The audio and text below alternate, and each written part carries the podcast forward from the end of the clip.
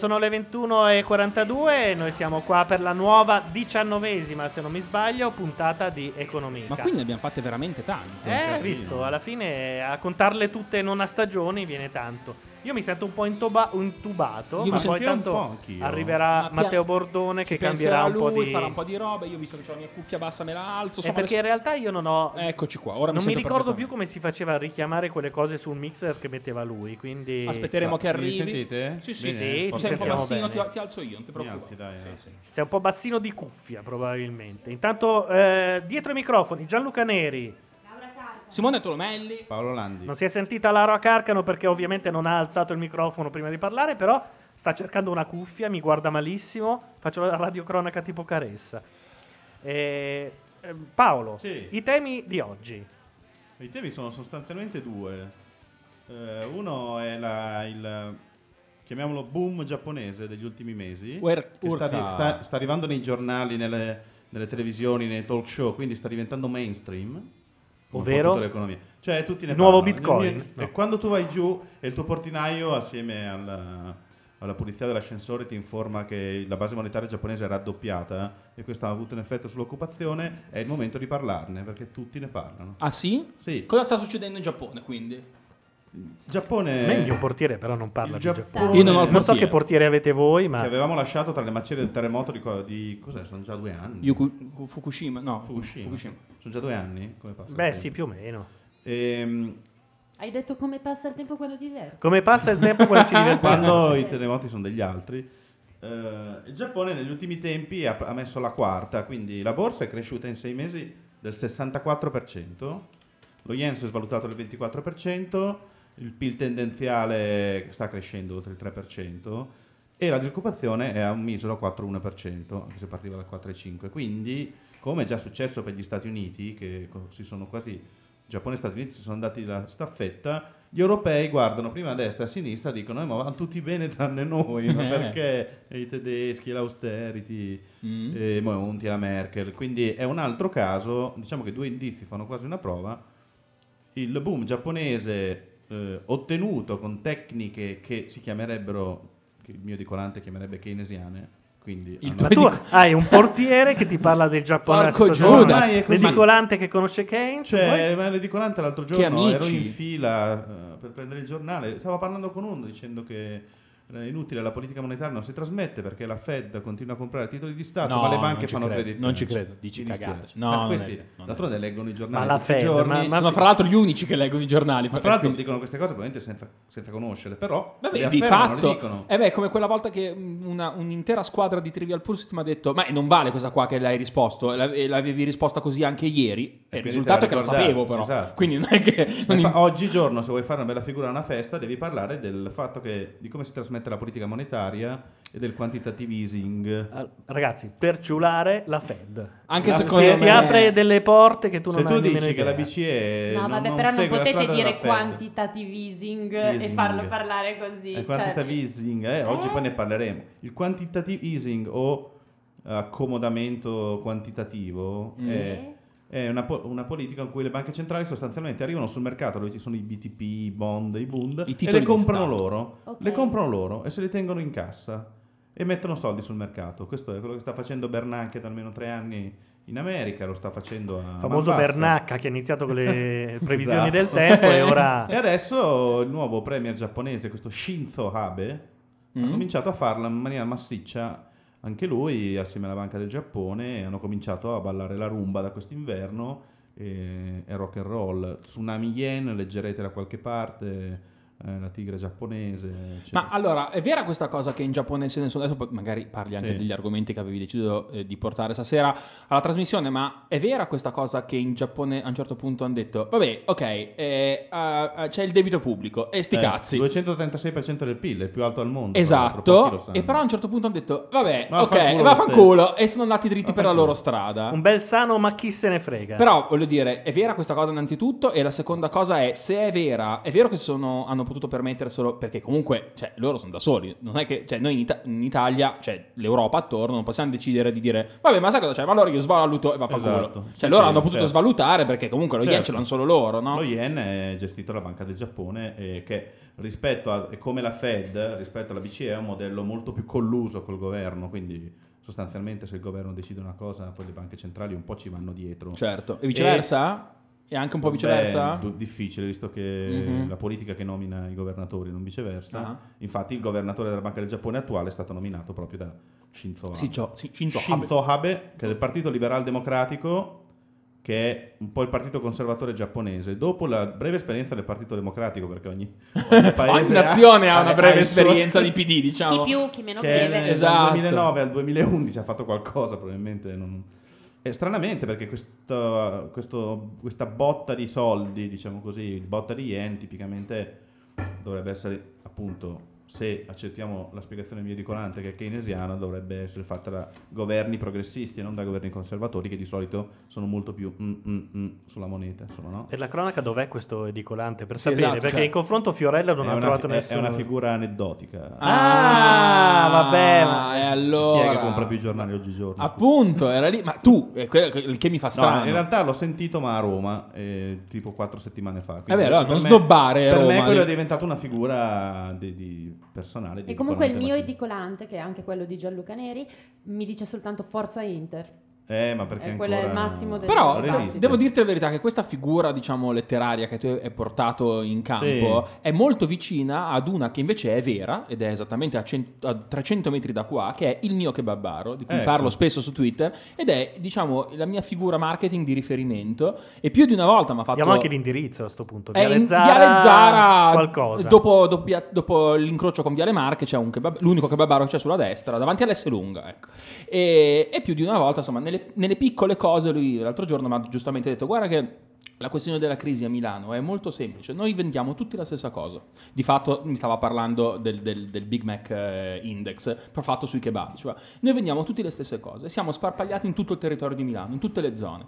Quando ci troviamo ogni tanto, io chiedo come vanno, abbiamo gli stessi costi e più o meno gli stessi guadagni. Quando uno guadagna di meno e vedi che tutti guadagniamo di meno in tutta Milano, il punto è che la gente non è che spende di meno per comprare i televisori, è che spende di meno per ne- non compra neanche i kebab da 3 euro. E quindi tu capisci dove sta la vera crisi. Ma sai che quelli che vendono la televisione dicono esattamente il contrario? Eh, se lo chiede al kebabaro, no. Eh, Cioè? Che Cioè, tra l'altro quello che vende in piuttosto televisione è accanto al suo kebabaro. e si chiama Achille Spinelli. Spinelli. Spinelli ed è un grande. No, non Achille. No, no, Non lo no. so, si Enea, chiama Spinelli, Enea, però- Enea Spinelli. Vabbè, tu hai appena citato, sempre per tornare a Keynes, cosiddetti animal spirits, cioè eh, la- il sentimento degli agenti economici, i sentimenti animali, cioè quello che fiutano sia i consumatori che gli investitori, eccetera. Quando c'è crisi, eh, sostanzialmente quando tu hai una visione del tuo futuro che è piuttosto scura perché stai perdendo il lavoro, perché vedi sempre meno quattrini, eccetera, tendi a non comprare, a non investire in un nuovo televisore. Esatto. E se anche la banca ti fa un prestito, tu non lo, non lo usi per comprare il televisore, uno perché i prestiti di solito si devono restituire e perché pensi che andrà sempre peggio, quindi in qualche modo sei più pessimista di quanto dovresti essere. Certo. E questo è uno dei motivi delle forze in gioco in questa economia che a quanto pare non riparte, perché da un lato investitori e consumatori non chiedono prestiti alle banche.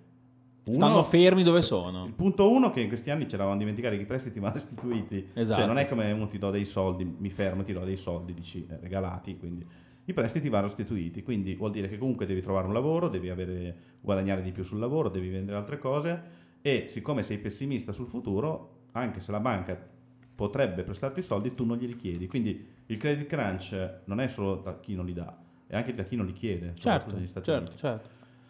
Ehm, E, quindi dicevamo, scusa, Eh no, eh, finisciamo, te- finisciamo. Dobbiamo fare una prova tecnica perché Sì, dicono è una dalla G, chat scusa, è una G, non è una C.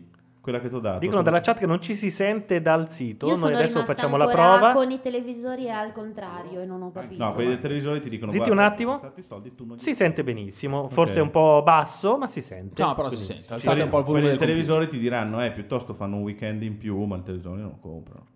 Eh, quelli però che il fan- televisore è il televisore. eh. Sì, Cioè- però dire, tu ne hai già uno, magari. Sì, ma stamattina, per esempio, mi è arrivato. Però se prendi un altro bene che costa come il televisore, che è diffuso più o meno come il televisore, secondo me non vale la stessa cosa in tutti i casi. Sì, però se spendi molto meno. Cioè, tu stiamo parlando di televisori da 1000 euro almeno. Sì, non quelli- circa. Sì. Però tu hai già un televisore, no? Tu Sì. hai magari hai già un'automobile, hai una punto. Certo, vorresti comprarti una Volkswagen, però dici, devo ancora trovare un lavoro, magari l'ultimo... Ho fatto 10 anni con la punto, ne faccio 11. Che mi sembra comunque anche un ragionamento onesto, Sì, tutto sommato. cioè. certo.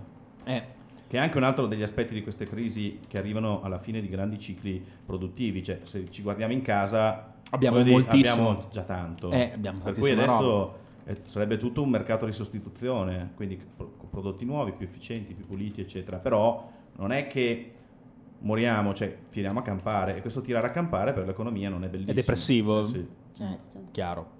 Beh, Ah, ti Beh, posso... una soluzione potrebbe essere, scusa, arrivassero delle nuove cose. Assolutamente. Una nuova ruota, Certo. il nuovo fuoco. il Beh, nuovo- di fatto, comunque, gli ultimi sette Ma- Il anni. nuovo fuoco, io vorrei. Sì, posso. Beh, dire- sigarette elettroniche, per Una esempio. cosa della quale nessuno può fare a meno e per la quale Esatto, quindi che è quello il punto, cioè nessuno può fare a meno. Quando nel 2007 è riparti- c'è stato il revamp dei, dei tele- dei cellulari, i cellulari esistevano da vent'anni, però, Però, tutto il esatto. mondo ha ricomprato il cellulare perché Esatto. c'era un nuovo giro di Che è cellulari. un'altra roba proprio, no? Esattamente. Beh, ti posso dire però dal mondo reale, chiamiamolo così, che stamattina nella cassetta delle lettere, quella comune che si usa solitamente a Milano per- e anche in tutta Italia, immagino, per mettere la pubblicità, cioè quella che è esposta all'esterno. e No, non- grazie, la lasci fuori. Esatto. E- Non le posso aprire, guardi, c'è una casella Ma apposta per i eh, vostri guardi, è l'ultimo cazzo. numero di lotta comunista, poi non esce più. Mi sono Eh, proprio lo so, segnato il è suo... proprio un peccato, Simone, lasci- io mi sono proprio segnato il suo nome. Ho Sì. sentito questo Sì, io. sì.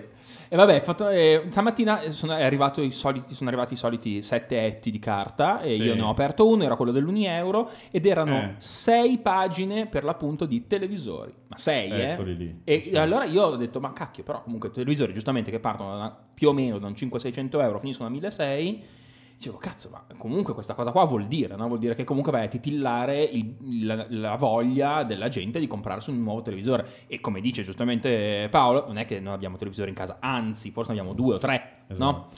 Eh, però, boh, non lo so, anche questa cosa che ogni tanto ti chiamano dalla banca, ma cioè, recentemente ci hanno chiamato e ci hanno detto, ma li volete 20.000 euro? Eh, vedi? E noi abbiamo- Eh, ma se- cioè, guarda, e noi abbiamo detto, ah, eh, gra- Eh, grazie, ecco, no, perché però, cioè, nel senso, abbiamo avuto quello che ci avete Bravo. dato quando abbiamo chiesto il mutuo, fine, no? Non è Ma era un prestito consumo tipo ai quei modici 9-10% di interesse. Bravissimo, esatto. Sì, sì, beh, certo, sapendo che comunque voi siete non subprime, quindi siete entrambi impiegati, pagate un mutuo, Sì, tutto sommato, eh, loro stanno cercando, perché anche loro chiaramente se non prestano soldi poi di, di cosa vivono, quei soldi lì loro li hanno avuti in prestito allo 0,50% dalla Eh BCE. certo, quindi Vale hanno sempre- un markup del 9,5, perfetto. Capisci? Vale sempre la battuta di Paolo Rossi. Salve signor Rossi, siamo la sua banca. Volevamo dire che è- è- il suo conto è in rosso. E lui fa: E ieri? Eh, ieri no. E io avevo rotto il cazzo.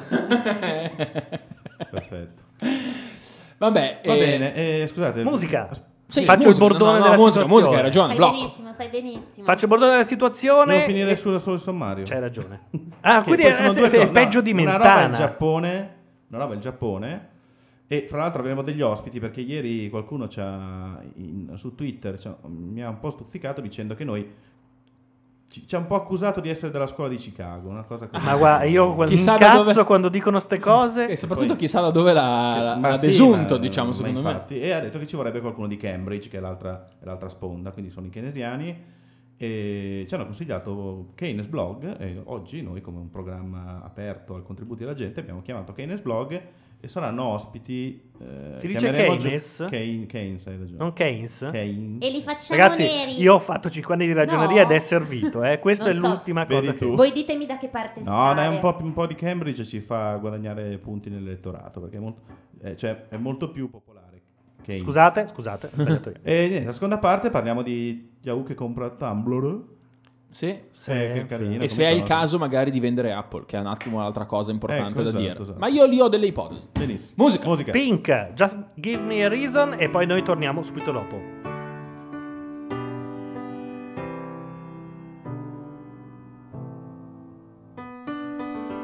Right from the start, you were a thief, you stole my heart, and I, your willing victim.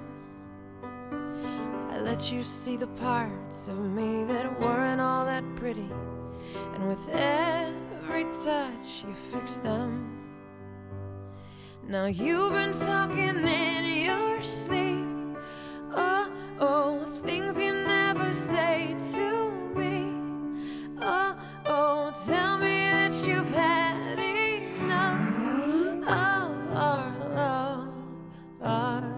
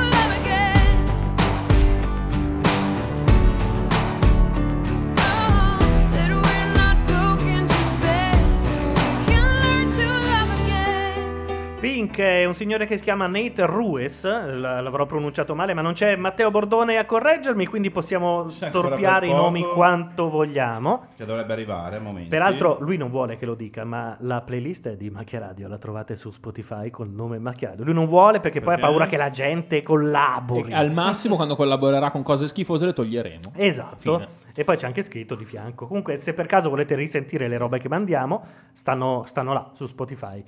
E Invece ci scrive Marco Ardemagni che non ce la fa. non ce la fa. È E proprio Noi però lo salutiamo. Io lo capisco perché si alza tipo alle Sì. 4 del mattino per preparare la trasmissione. Al contrario. Esatto. di- Caterpillar AM tutte le mattine su Radio 2 dalle 5.30. dalle 5. 5. Io quando sento dalle 5, però sarebbe la trasmissione per me. Cioè io Ma dopo perché? andrei a dormire come normalmente Perfetto. poi come, come fanno tutti tranne Cardemani, ma appena Esatto. ha confidato Laura. Cardemagni cosa fa? Non E riesce. ognuno ha il suo bioritmo in realtà. Io vado a dormire verso l'una del pomeriggio. E ti svegli? Qualcuno va a dormire alle 9 subito dopo la diretta video con Rai News.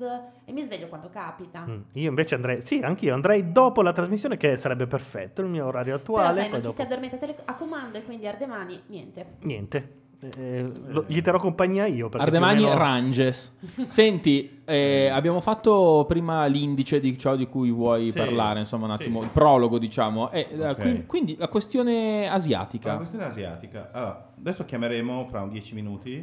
Tra l'altro, a proposito, ha detto Matteo che sta suonando fra 30 secondi. Ah, Fra- ok. quindi- Ehm, chiameremo i nostri amici di Keynes Blog e ci faremo spiegare perché, come hanno scritto loro sul blog, già a, a gennaio definivano il Giappone keynesiano di Shinzo Abe e poi oggi invece scrivevano Giappone, le luci e le ombre della Abenomics, che sarebbe l'economi- l'economics di Sì. Abe, più Keynes o più Friedman. Eh, Friedman è il famoso Chicago di questo. Ok, ok. Sono le due grandi scuole di pensiero, spesso, cioè cri- cristiani e islamici, diciamo, spesso, spesso un po' vulgate perché alla fine Keynes non c'entra con certe cose, Chicago con altre, ma... Eccolo, qua. Brodone.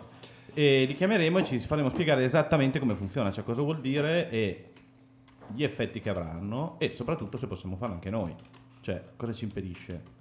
Cosa ci Di impedisce di farlo. comportarci così, Come- cioè, al esatto. netto della camorra, diciamo? E al netto della Germania e della Camorra, cosa ci impedisce di fare così? Certo. Quindi li chiameremo e, e vedremo un po'. Prima di partire è necessario un chiarimento su un, un argomento che è la cosiddetta base monetaria. Una delle cose che la cosa che ha fatto la Fed, la cosa che farà la Banca del Giappone è raddoppiare la cosiddetta base monetaria.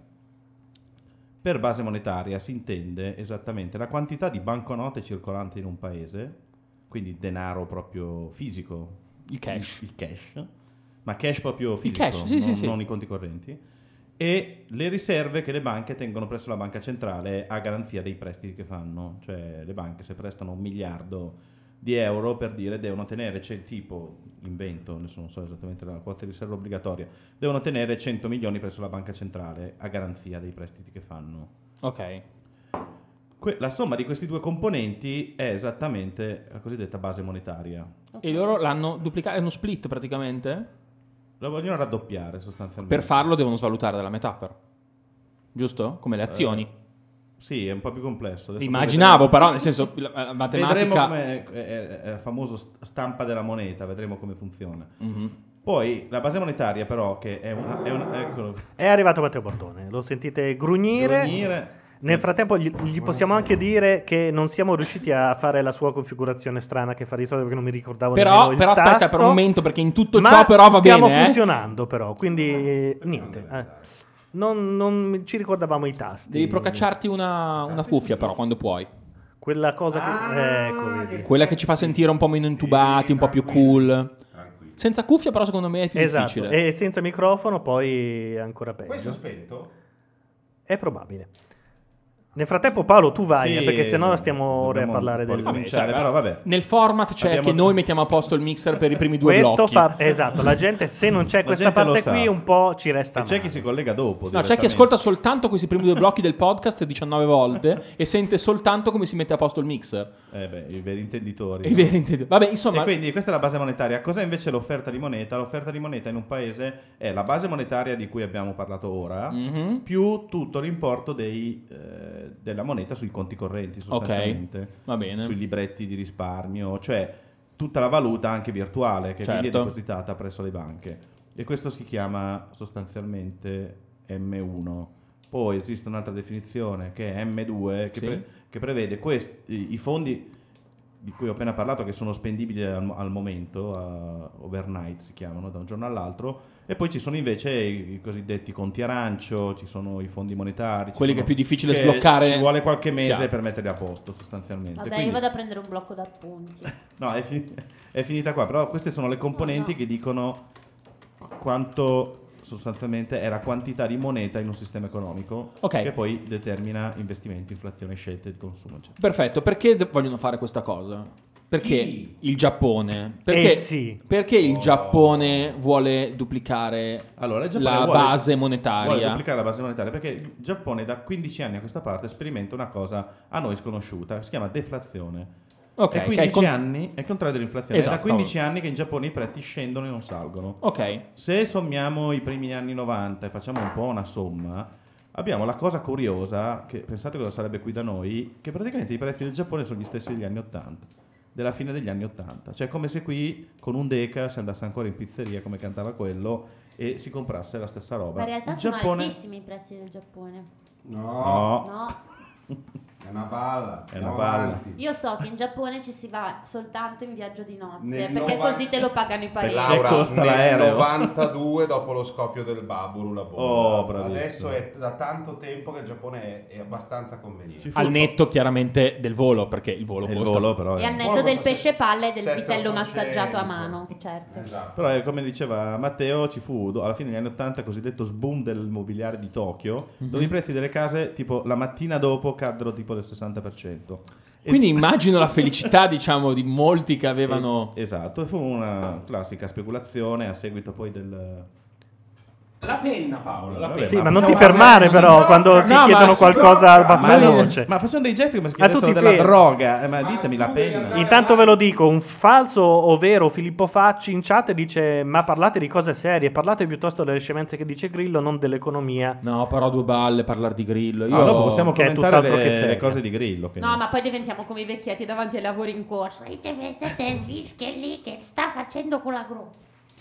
Eh, Matteo prima- T chiede: Sono arrivato adesso. Avete già fatto il blocco in cui mettete al posto il mixer? No, Eh, no, sì. è cioè, cioè, lo sta quasi fa- fatto, ma manca un pezzettino. Manca un pezzettino e finché non sarà a posto, no, Matteo Bordone non entrerà in. Tanto, Ah. tanto io finché non bevo un caffè sono completamente... Fanne due. E, E quindi loro cosa di vogliono dire... fare? Vogliono portare l'inflazione al 2% in media. Non hanno abbastanza inflazione. Poi adesso qui è lunga Ah, quindi loro stanno lavorando la al vogliono, contrario. Perfetto, hanno bisogno che ci sia inflazione. Esatto. Perché hanno bisogno di far crescere un pochettino i prezzi. Sì, bisogna far crescere i prezzi, così le aziende, vedendo che possono vendere a, a prezzo più alto, continuano a investire e impiegare gente. Certo. Cioè i prezzi ovviamente Hanno si anche bisogno, trascinano dietro. hanno bisogno anche di svalutare un pochettino la moneta, per l'appunto.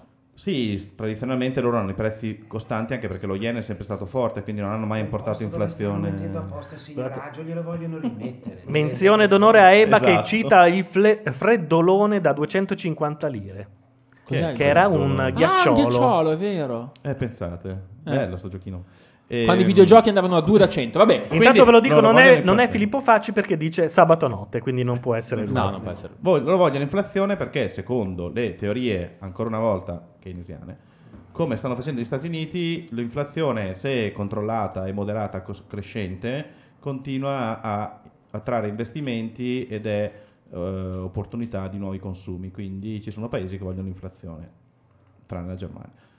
E comunque questo è il punto. Io fra un po' mi collegherei con i nostri amici del Keynes Blog. Io c'ho Appena- qui tutto pronto. Appena siamo sicuri però che tutto funzioni. Ma tutto Non funziona. siamo assolutamente sicuri che tutto funzioni, ma funziona. questo da Solo 8-9 migliora anni nel più momento in cui io Tranne il microfono di Matteo Bordone, perché non ha la cuffia, non si sente No, che ma non, fa- no, non no, rientra. non stai parlando No, nel sei tu che non Matteo. parli, come dici tu, facendo un... Quando parli nel microfono si sentiamo. Cioè adesso Ora mi ci si sente. Ah, Esatto. ok, va bene, Eh. scusate. Ma era Anche po' perché hai preso un eh. catafalco di Luca microfono. Guadagnino era un po' giù, adesso eh, con un po' più di guadagno posso anche parlare così. Sì, anche così. E hai preso un catafalco di microfono de- vecchio, vecchio, della prima macchia radio, tra l'altro. Quello... No, Ah, quello è il Ah, è catafalco. vero, è quello il catafalco. Parole a caso. Macchia nera. No, è che sono della stessa marca. Maestro, mi ripeti come si chiamano i, i- i soldi che circolano contanti più quelli depositati nella banca centrale? Base monetaria. No, Grazie. l'altro. Sì, Base- sì, Sta quello, prendendo quello. L'altro appunti, è M1.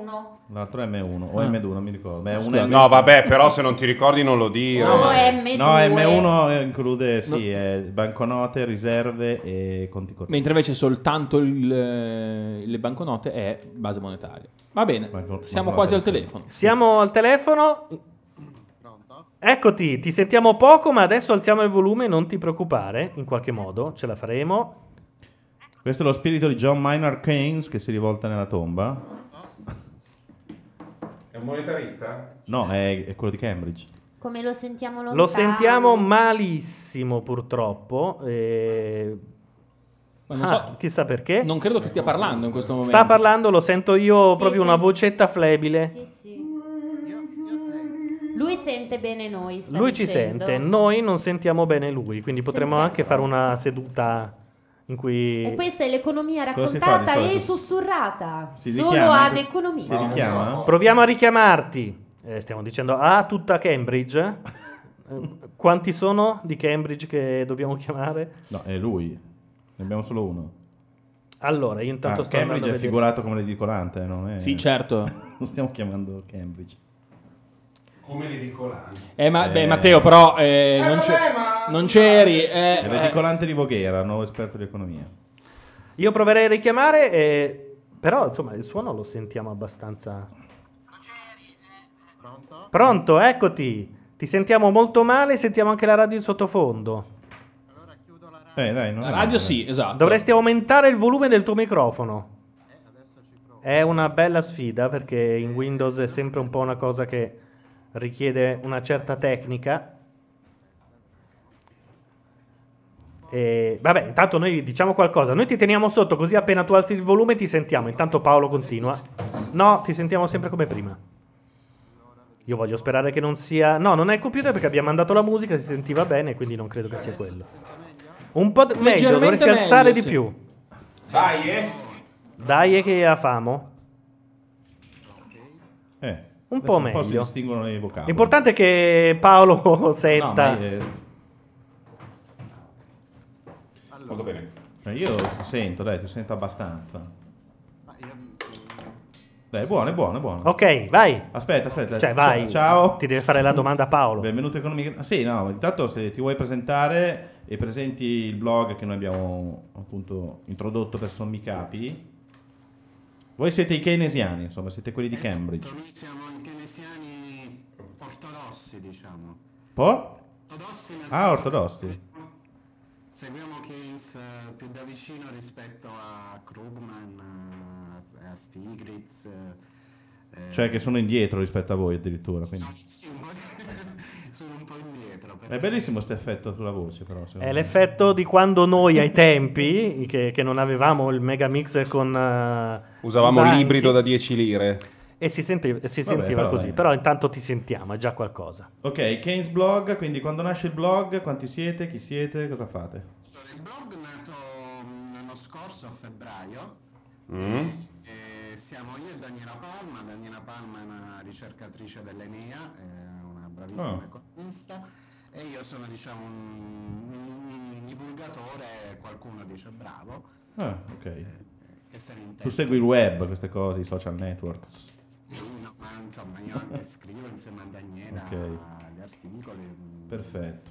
E, e cerco di rendere il linguaggio il più possibile accessibile. Ok. Senti, noi abbiamo già un po' introdo- introdotto, anch'io adesso ho una voce un po' così, abbiamo introdotto il tema della Benomics. E voi non lo sapete, ma Matteo Bordone sta maneggiando il mixer. Adesso ci sentiamo tutti dentro i nostri fegati. Più No, non è assolutamente vero, ma and- andiamo avanti di ricazzate. No, Prego. stiamo anche rientrando nelle vero. cuffie e si brutto. sentono dei fischi. Però, Siamo in un mm, secchio. No, si è arrabbiato. Sento un fischio. Lo risolvi, non vai a ripetere Ok. il problema e abbassi il volume delle cuffie. Cristo di Dio. Ma non credo, sì, è quello. Sì, ecco. è quello, perché se giri la testa riprendi. Ma no, perché le mie cuffie sono quelle con eh, i materassi incorporati, non credo che siano loro. Beh, ci scusiamo con l'ospite perché non mi sembra... Ci siamo? Ok. Non fa più casino? Ci siamo. Andiamo. È una trasmissione scanzonata, come hai visto. eh, quindi abbiamo introdotto cosa sta succedendo in Giappone, il boom della borsa più 64%, svalutazione dello 20 del- almeno del 24%, crescita del PIL. Cosa sta facendo Abe per ottenere questi risultati e perché sono in un certo senso, anzi, in un senso importante perché l'avete anche scritto sul vostro blog, il Giappone è diventato keynesiano più di quanto non fosse già?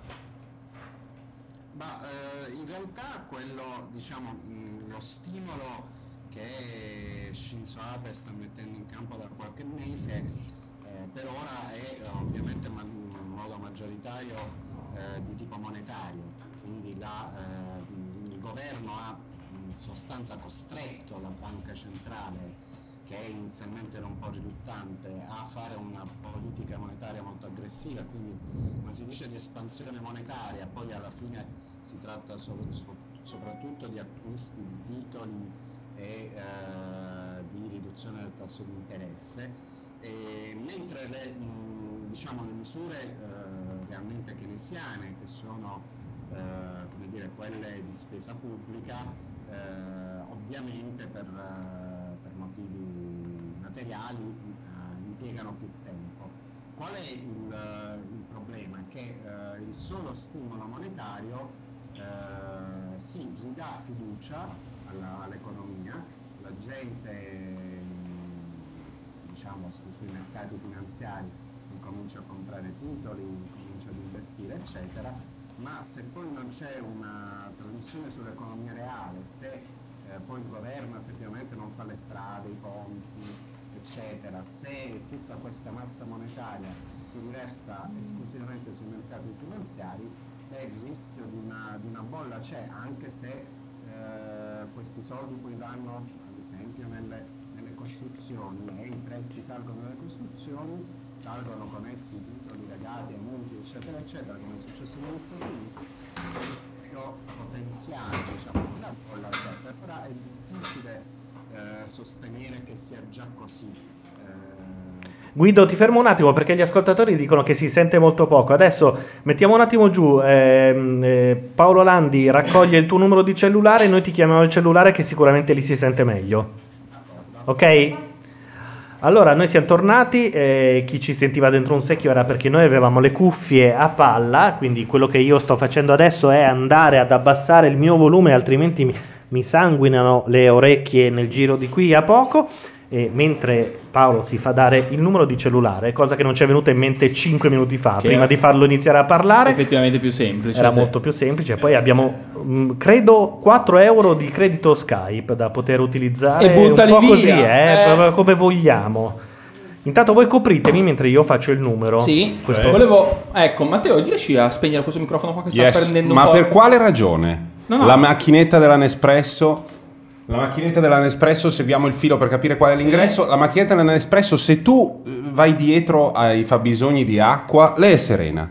Se per caso la fai andare in debito d'acqua, ti punisce. Ah no, sei, con- fi- sei finito? Sei finito. Quanto Per- ci mette questa? No, è allora- finito, devi usare 4 cialde per poter recuperare per chiederle scusa. Nell'esperienza- De- devi sacrificare come i vecchi dei, no? Esattamente. Ma perché? Nell'esperienza Eh, fatta in ufficio, fra parentesi, che abbiamo Mm. avuto con la prima di cambiarla, l'abbiamo avuta per qualche anno, abbiamo cominciato a avere varie tesi sul fatto che ci fosse bisogno di una specie di spinta di quella leva che usi per schiacciare la cialda Eh? all'indietro per fare la depressione. la pompa. Bravissimo. Qualcuno- Però il valido Claudio Serena mi ha spiegato come si fa in realtà. Si apre Cioè? senza cialda, si lascia andare per un po', appena esce l'acqua non sacrifichi nessuna cialda. Ah, Io una l'ho messa, volevo sacrificarla, solo quella, per cui sto andando avanti a schiacciare e fa. Dovremmo avere Guido Iodice al cellulare questa volta. Ma nemmeno al cellulare ti si sente, non è possibile. Allora è Skype nostro. Non è Volume Skype. d'uscita di Skype nostro. Non è po- Aspetta, eh, no, non è Guido, possibile. Ce la possiamo fare.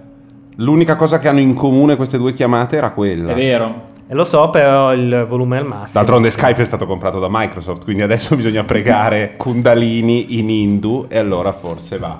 È a Randellone. No, il nostro direi è che- a Randellone, sì. Mi sembra molto strano perché, nel senso, quando chiami uno al cellulare, il cellulare Eh, va no, di solito. Infatti. È eh, Skype vista. Temimo quello che c'ho da dire. Proviamo, proviamo a sentirti come sei a volume normale. Guido? no, niente. Proprio non no. è possibile. Proprio no. Sentivo cantare Bordone nell'altra stanza, ma non Guido. Eh, Guido, ten- tento di mettere a posto qualche cosa che non sta andando da noi. Mi spiace del contrattempo e poi ti richiamiamo. Ciao. Ha detto ma figurati, l'ho Ah, sentito scusami. io in una flebile voce. Qualità molto cattiva, gli dico a, a Microsoft. sì, eh, della- certo. della- Ah, quindi abbiamo depurato che è colpa nostra. Eh, beh, eh, diciamo Perfetto. che siamo andati sulla quantità di... Chiediamo no, il fisso? sulla percentuale di probabilità che fosse lui. Su due chiamate siamo noi. Eh no, beh, per forza a questo punto. Per la legge dei grandi numeri, Mm-mm. stranamente poi Skype fa il contrario, no? Di solito quando entra lui alza tutto. Invece in questo caso... Vabbè, è dalla scuola di Chicago oppure... Io sento Serve. una ventola. Che Anch'io, non, sì. Non capisco se Da ce l'ho quando- nelle orecchie. Posso dire a bassa voce? Da quando Matteo ha alzato i volumi. Sì, io sento un casino, ma c'è la... Ok, no, dicevamo eh, che No, beh, la- eh, abbiamo proprio una ventola dentro le orecchie. La mia cuffia ha due tacche, quindi la sento. ed è- da- entra- no, pensavo che entrasse da questo microfono. Questo però lo stiamo facendo solo per voi. Noi in realtà stiamo andando da Dio, ci sentiamo da Dio, ma sappiamo Questo che è se per caso non facciamo questa pantomima del si sente non si sente, voi non siete felici. Nel frattempo, visto che uno deve mettere a posto il mixer, l'altro deve cercare il volume di Skype, l'altro sente la ventola, parla Paolo. Io- esatto, Paolo, Io vai. più altro da dire. No, avrai dell'altro da dire. Tu mi devi dire Shinzo Abe che cosa Shinzo ha pensato per i No. prossimi 5 Allora, anni. sto dicendo quello che stava dicendo. Attenzione, domanda della Laura, però, un momento, eh. No, no, no, eravamo rimasti, che mi interessa molto invece, hanno gli stessi prezzi degli anni 80. Sì. Ah, è vero, questa roba qua è strana. 80, Eh sì. Spiegamela meglio, però. Eh, tu dici, vabbè, è dovuto al fatto che. Beh, è dovuto al fatto che hanno una valuta forte, quindi tutte gli impo- le importazioni, in particolare di petrolio o altri beni, sostanzialmente vengono. ehm, non portano inflazione perché la tua valuta è più forte della valuta con cui importi. E poi c'è una dinamica dei consumi sostanzialmente che in Giappone è bassa. Forse un Cosa po'. vuol dire la dinamica dei consumi bassa? Che Che, giappone- spendono poco? I giapponesi spendono poco. Ma perché cioè si autoproducono a casa sono- tutto nel loro Sono giardinetto zen? frugali.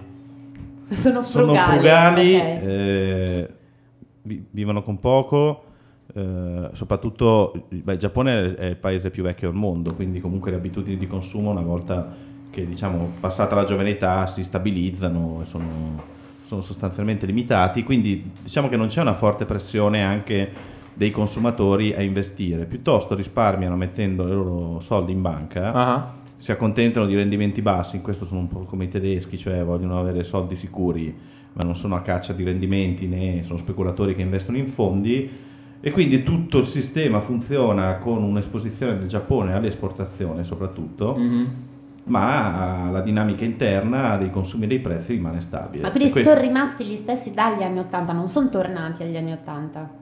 Sì, diciamo che... In sono- piccole variazioni Sì, sono ogni, ogni anno 80. più o meno va qualcosa. Solo un momento, stiamo migliorando la tua esperienza Skype. Stiamo migliorando la tua esperienza Skype e il modo in cui ti dicono va un cazzo. Adesso un secondo che non va una sega, tra un attimo andrà, ma per adesso non va, per cui vedi una barra di progresso di quelle che fanno impazzire. Ora si è riavviato, c'è di nuovo la, La rudella, la e vediamo se trionfalmente si sente il uh di quando ci si collega. Programmi alternativi a Skype in che senso?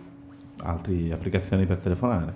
Il telefono. Li conosci? Google No, Talk. Ma sì no. che ce ne sono, certo. Ah, certo. c'è Google Talk. C'è volendo. Facebook che permette adesso di sentirsi, Messenger, certo, ce n'è parecchi. Ma io f- con Facebook non l'ho mai fatto. Google Talk l'ho usato, qualche volta andava. Ma io Talk l'ho usato tantissimo, a voglia. Eh, Prima di Skype usavo soltanto quello. Quindi funzionare funziona. Prima di Skype l'hai usato? A voglia, certo. No, io dopo. prima di Sky- ah, cioè, Skype esiste da Skype esiste da tempo, No, no, eh. io prima, scusate, la frase è io prima di usare Skype usavo Google Talk. Ah, perché hai fatto il traversino su Skype tu per un po'? Sì. Ah, anche su Skype. Come su WhatsApp. A me mi sta sul cazzo. È uscito, non- è uscito da, sappiate che credo sia l'unico su 6 milioni di persone, abitanti di questo pianeta, 6, 8 di Ah. che che è uscito da WhatsApp. Lu- Oh, a me cioè, una delle poche app Infastidito dal utili. fatto che WhatsApp, essendo sempre accesa, succa mi batteria. drena batteria, ragazzi, mi drena batteria, giuro. Poi è stato un momento particolarmente sfortunato in cui ero poco a- vicino a dei caricatori in quel momento. Ora non abbiamo Però- come contattarlo, abbiamo dei piccioni viaggiatori che ogni tanto fanno Beh, attenzione 400 perché metri. 1, 2, 3, 4, 5 persone con l'iPhone basterebbe vuoi- usare iMessage. Yeah! Se vuoi ho anche l'email, G- Gmail. La mia? Sì. No, quella keynesiano. Sentite, ehm, non so se ho portato sfortuna io, però non va un cazzo. Ma mettiamo, No, no, mettiamo adesso, una canzone. Adesso, adesso in questo momento Le canzoni stranamente vanno. Eh beh, con- Prima abbiamo messo. Pensa che prima da soli abbiamo fatto un blocco corto, musica e poi siamo rientrati. Ma che roba. Eh? L'abbiamo fatto Pazzesco. soltanto Guarda, per te. metto una canzone per provare che tutto vada e peraltro ci abbiamo una playlist fighissima stasera con hanno- qualche apporto da Matteo Bordone ma quelle Poca parti roba. più Ma pop soprattutto quelli Poca roba. grossi, gli apporti sono stati gli utenti. Prego. esatto gli utenti soprattutto Sempre Daffy loro. Distant Dreamer e poi noi torniamo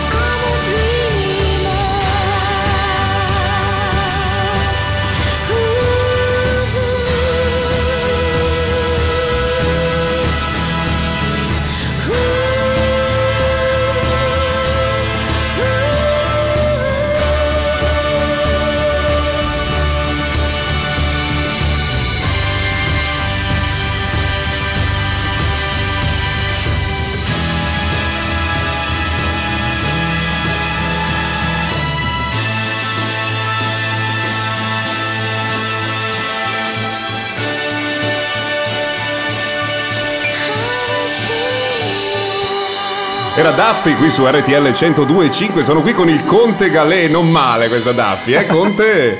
Quando è il sette e mezzo?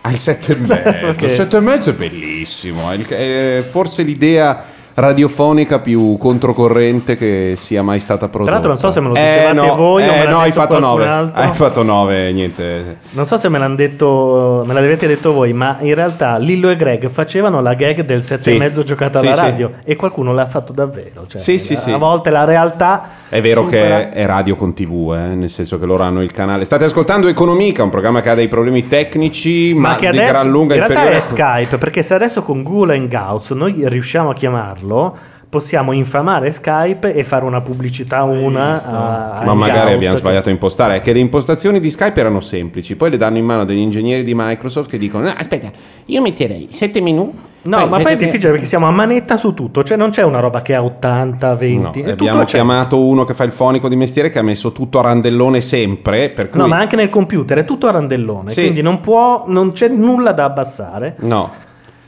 Adesso, Eh, peraltro- Io vorrei fare un menu, se fossi di Redmond metterei un menu, ti chiami Pierfranco? Che tu devi cliccare se ti chiami Pierfranco, solo per Pierfranco, per far vedere, secondo me lo lasciano. Tu fai una riunione di quelle lì, che gli asset, dici delle parole. Poi però devi mettere, fare tutto diciamo un universo, devi, and- devi avere il tuo pulsante Pierfranco nei telecomandi di Microsoft, Mm. poi hai alcune opzioni Pierfranco su Windows Mobile. Io metterei anche una slitta. In che misura ti Peraltro, chiami scusate, Pierfranco? Da quando Sky- eh, Skype è stata comprata da Microsoft, anche noi che paghiamo, cioè prima pagavamo per chiamare il cellulare, anche a noi che, pagava- che paghiamo appare un'opzione scritto lo vuoi Skype Premium? Che cazzo fa Skype Premium? Eh, Va in HD? Non lo so. Forse riesci a chiamare qualcuno al telefono. Forse funziona, dici? È quella la differenza tra le due cose? ti ho- Ah, è così. ti ho mandato la- C'è, Sì. Bo- c'è Bolmer che schiaccia dei tasti, degli scrambler per mandare a togliere Gianluca ti chiamate. mandato l'email. e Perfetto. tu, tra l'altro, poi anche. Lui mi ha risposto con un punto interrogativo quando ho scritto in Guarda, io adesso mando l'audio degli altoparlanti di Skype. Senti come. Beh, direi che si sente. Eh, Quindi. vogliamo riprovare? Eh, non è colpa sua, insomma. Eh, allora. Skype va. E allora proviamo ancora a chiamarlo, no? Eh, ma poi fu- succede che di nuovo è così e noi Dai, facciamo un Ve lo dico qual è il punto, ragazzi. Vi dico qual è il punto. Loro apposta non fanno funzionare Loro sono sempre quelli di Microsoft. i keynesiani, non fanno funzionare ehm, Skype Per e loro poter poi chiedere al governo di investire su Skype. Come sei brutale. Eh, perché- Con l'ospite. Già l'abbiamo accolta a pesci in faccia. No. Ah, eh beh, eh. Audio spento, non a pesci in faccia. Questo Ma Giappone. poi vogliamo dire che noi. Ma spezziamo una lancia. Una lancia in favore dei keynesiani, nel senso che il problema dei delle teorie keynesiane è che sono talmente comode per i politici che queste le usano a man bassa per spendere, spendere soldi. Mm. Cioè, quindi non è una questione di seguire le teorie, è che sono delle teorie che sono troppo utilizzabili dai farabutti, tutte, Mm. di tutte le fatte. Detto questo, ovviamente le teorie di Keynes sono molto nobili. Non è che con il liberismo i figli di puttana non si siano fatti dare dai governi di molti paesi delle commodities Sì. di, tutto- di tutti a 7 lire per poi incularseli con la sabbia, perché è successo anche. Sì, eh. vabbè, però ho capito, quella è un'altra cosa. Eh no, voglio dire che Sì. altri farabutti. La differenza Certo. forse è che il liberismo viene infarabuttato dal, dal, ehm, dal- Sì. dal potere economico, diciamo dal furbastro economico, Mm. mentre le teorie keynesia- keynesiane vengono infarabuttate dal potere politico. È Vabbè, difficile che un, um, un, um, manager, un, insomma, un finanziere eh, chieda politiche keynesiane. Molto probabilmente cercherà di avvocare a sé del Beh, potere. in Italia le chiedono. Ah, In Italia le chiedono perché sono gli stessi No, che eh, due anni diciamo prima erano. I governi che riescono ad essere keynesiani nel buttare i soldi e poi i liberisti nel dare le commodities a gratis. eh, Bene, agli amici bene, ma diciamo che per una volta, perché io devo, devo dirlo, amici di Economica, am- mh, ci siamo a lungo coricati tardi la sera pensando che Paolo Landi, come consigliere economico, insomma, fosse un po' così. Ah, no, Mentre- per via di forse Facebook, per via di... Invece via di Facebook lo posso dire io magari. Esatto, ecco, che soprattutto ho- Laura. C'è stato un buco al Nasdaq, che lo sappiamo. C'è stato tecnico, buco, buco tecnico. buco Eh. tecnico. Però, che è un po' come non si vede di Galliani in quella famosa partita, non si vede via tutti. Devo dire che mh, anche facendo leva su mio- una mia naturale propensione all'arcipelago stretto e lungo in fondo alla cartina, Paolo mi ha, mi ha consigliato di mettere dei soldi, perché io ho perso dei soldi in borsa poco, qualche migliaio di euro, adesso ci metterò secoli a recuperarli, perché sono talmente pochi che ci vuole certo, tantissimo. chiaro. Però un po' me li ha fatti recuperare col Giappone. Bravo Paolo! In che senso? Che mi ha detto, veramente, allora sono andato e ho detto, Paolo, c'è Pezzi stato, interi, c'è stato eh. il terremoto. Quando il sangue corre lungo le strade, bisogna credere, A, credere nel paese, B, sapere che in quel momento pochi ci credono, per cui Sta comprato Rothschild. esatto, comprato un po' di quindi abbiamo comprato in quella fase lì su consiglio di Paolo che mi ha detto cosa comprare e quello della banca mi ha detto "Oh, ma- ma lei ha fatto una performance pazzesca ho detto ha visto sì ma con 1200 euro cosa vuole fare ho detto sì ha ragione Devi mettercene 10.000. Eh, te l'avevo Sì. detto a tempi che dovevi caricare un po' di più. Però, su. la Però- sua- però- hai fatto il 40% di performance. 35 Beh, caccialo 35, via. Cioè, in realtà hai fatto il 50, però lo, lo yen si è svalutato e hai fatto solo il 35 in euro. Però avresti- tu hai, Ah, preso tu tutta fatto il l'onda, 50. hai preso tutta l'onda dello Nikkei. Porco capito? Giuda. Eh. con pochi soldi però voglio dire va- Beh, eh, ne valeva la pena. Ha funzionato e quindi sono qui sono qui a certificare devo fare i fax. Sono qui a certificare dopo devo mandare dei fax perché ho fatto assicurazioni online parliamo di assicurazioni Online e mandi fax? Sì, perché non tutte prendono la scansione, perché Ah. evidentemente la gente manda dei file da 3 mega È per ogni roba sì, e quindi sì. non hanno E voglia. non solo, io purtroppo ho sovrainteso per un po' un'operazione di inviatemi dei documenti che abbiano un valore legale, ti arriva della roba tipo e poi ci ho, ci ho messo dentro delle firme di mia moglie e quindi non funziona, diciamo, devi, devi- devi- a un certo punto dicevano ma cazzo ma nel 2011 all'epoca ma ancora il fax ci chiedete e dicevo eh un po' avete ragione e un po' avete torto. C'era quindi- anche mio cognato che da mezzogiorna anche lui una sua opinione, Eh, ma è esatto. una fideiussione. Sì, ho Sì, capito, sì. però anche lui era d'accordo. Ma alla eh. fine, scusi, ma no, quella vera che io riporto è questa qua, che mi hanno detto, guardi scusi che ci manca in realtà un dato, che è la data di morte. e dico, sì, eh, sì, probabile, dico, ma lei è vivo? No, no, ma io devo intestare tutta mia moglie che è deceduta fra parentesi qualche anno fa. Dico, ecco, non si può fare un contratto con una persona deceduta. Ho detto, ah, allora, vabbè, magari mi organizzo. Dico, ecco, magari si organizzi. Cioè, Gianluca, tu stai contattando lui Songat, ma lui lo sa? Eh, lo sa perché è appena apparso Oh, come attenzione, Eh, eccoci Attenzione. qua. Vediamo se lo sentiamo. Mi sentite Oh, bene? ce l'abbiamo fatta. Scusate, grazie Google. Grazie Brin Page. Tolgo l'audio. alla- Bravo. Tra l'altro Non Google, solo ti, ve- ti sentiamo, ma ti vediamo. Google che è arrivata a 900 Bella dollari e Madonna. sta andando a, Olmer. a spritz.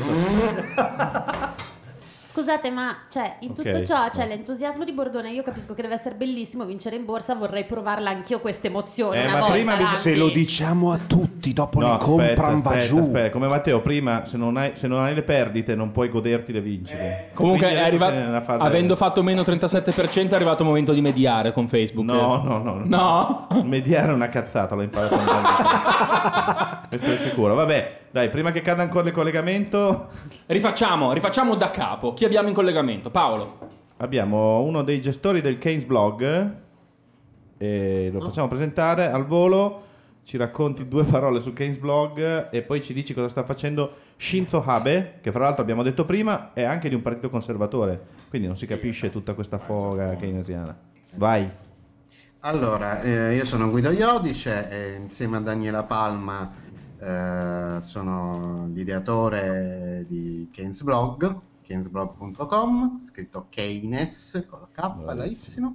E siamo attivi da febbraio dell'anno scorso. Siamo diventati mm, un blog abbastanza importante nell'ambito, eh, diciamo, di quelli che si occupano di economia. E cosa sta facendo Shinzo Abe?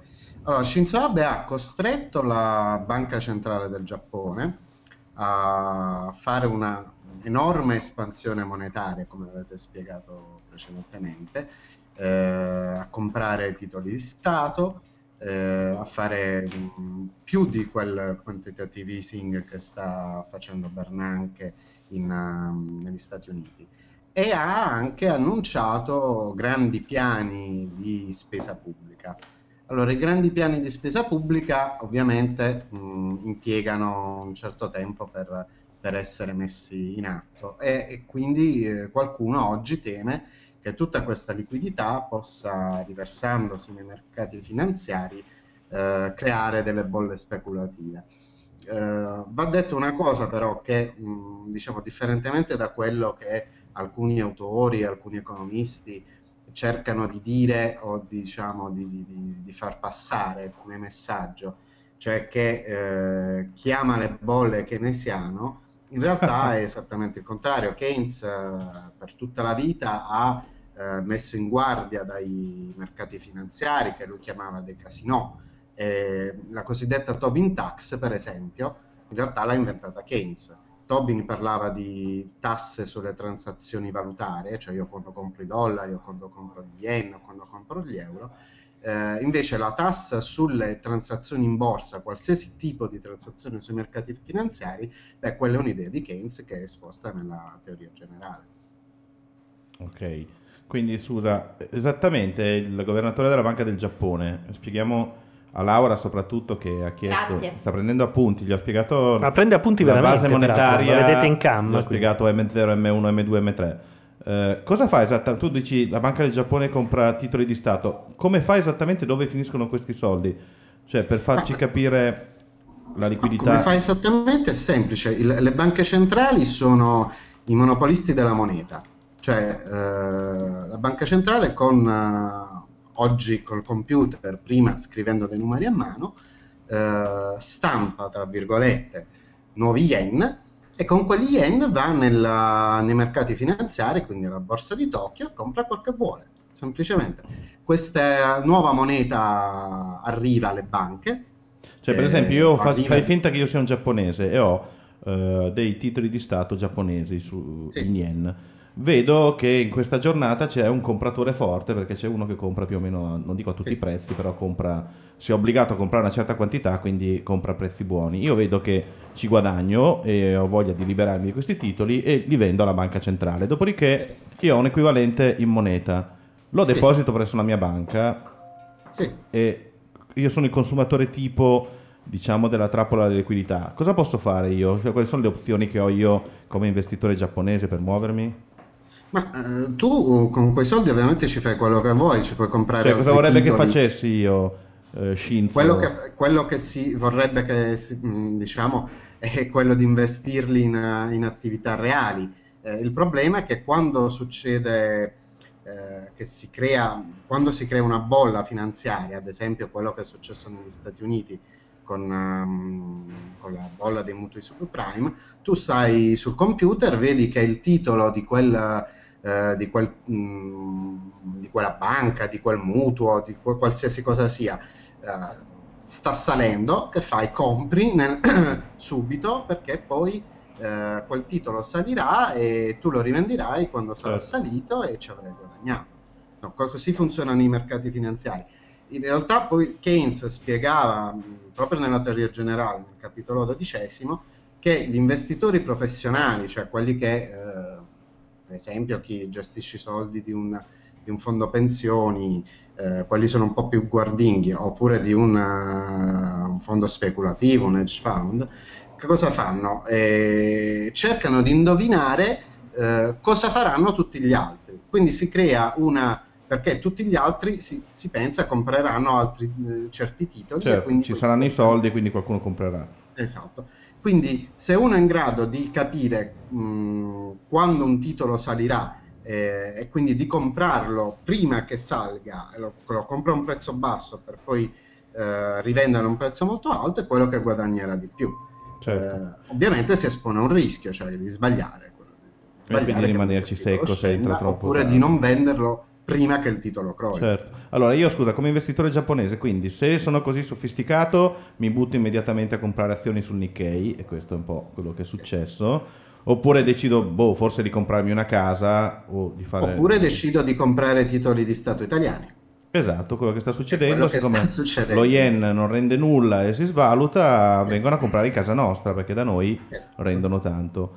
Il problema è che però il Giappone ha comunque da finanziare un suo debito pubblico, perché se i giapponesi smettono di finanziarlo hanno un problema. Ma questo in realtà aumenta. è un problema secondario, nel senso che il Giappone, cioè la banca centrale giapponese stampa nuova moneta e compra i titoli Cioè di si Stato. può fare Lo Stato si all'infinito secondo te? Te- Tenete conto che è vero che il Giappone ha 240% circa di debito pubblico, non si sa neanche precisamente se è 240, 220 o 250, Eh. ma diciamo 240% di debito pubblico. Mm, però la metà, in- quasi la metà, in realtà è in possesso o della Banca Centrale del Giappone Sì.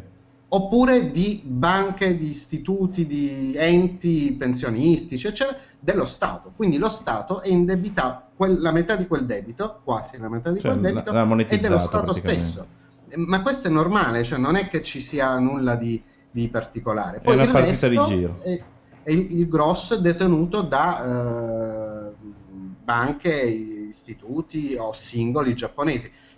Tenete conto che in Giappone ci sono addirittura, leggevo poco tempo fa, donne che eh, mettono annunci dicendo che cercano possessori di titoli di Stato, perché è una sicurezza, so se- diciamo. Ah, certo. Quindi il Giappone non può fare default eh, come qualsiasi paese che eh, emette la propria moneta, non- a meno che, diciamo, eh, come è successo per esempio per, per l'Islanda, la gente non incomincia ad usare monete estere. Mm. In Islanda è Certo. successo che la, la moneta giapponese, eh, scusa, la moneta islandese, la corona islandese Certo. era instabile, si svalutava, i, i- i tassi per i prestiti erano alti, la gente eh, usava, eh, diciamo, nelle transazioni Eh, certo. finanziarie. Ma quindi si nei- butteranno sui bitcoin, diciamo, no?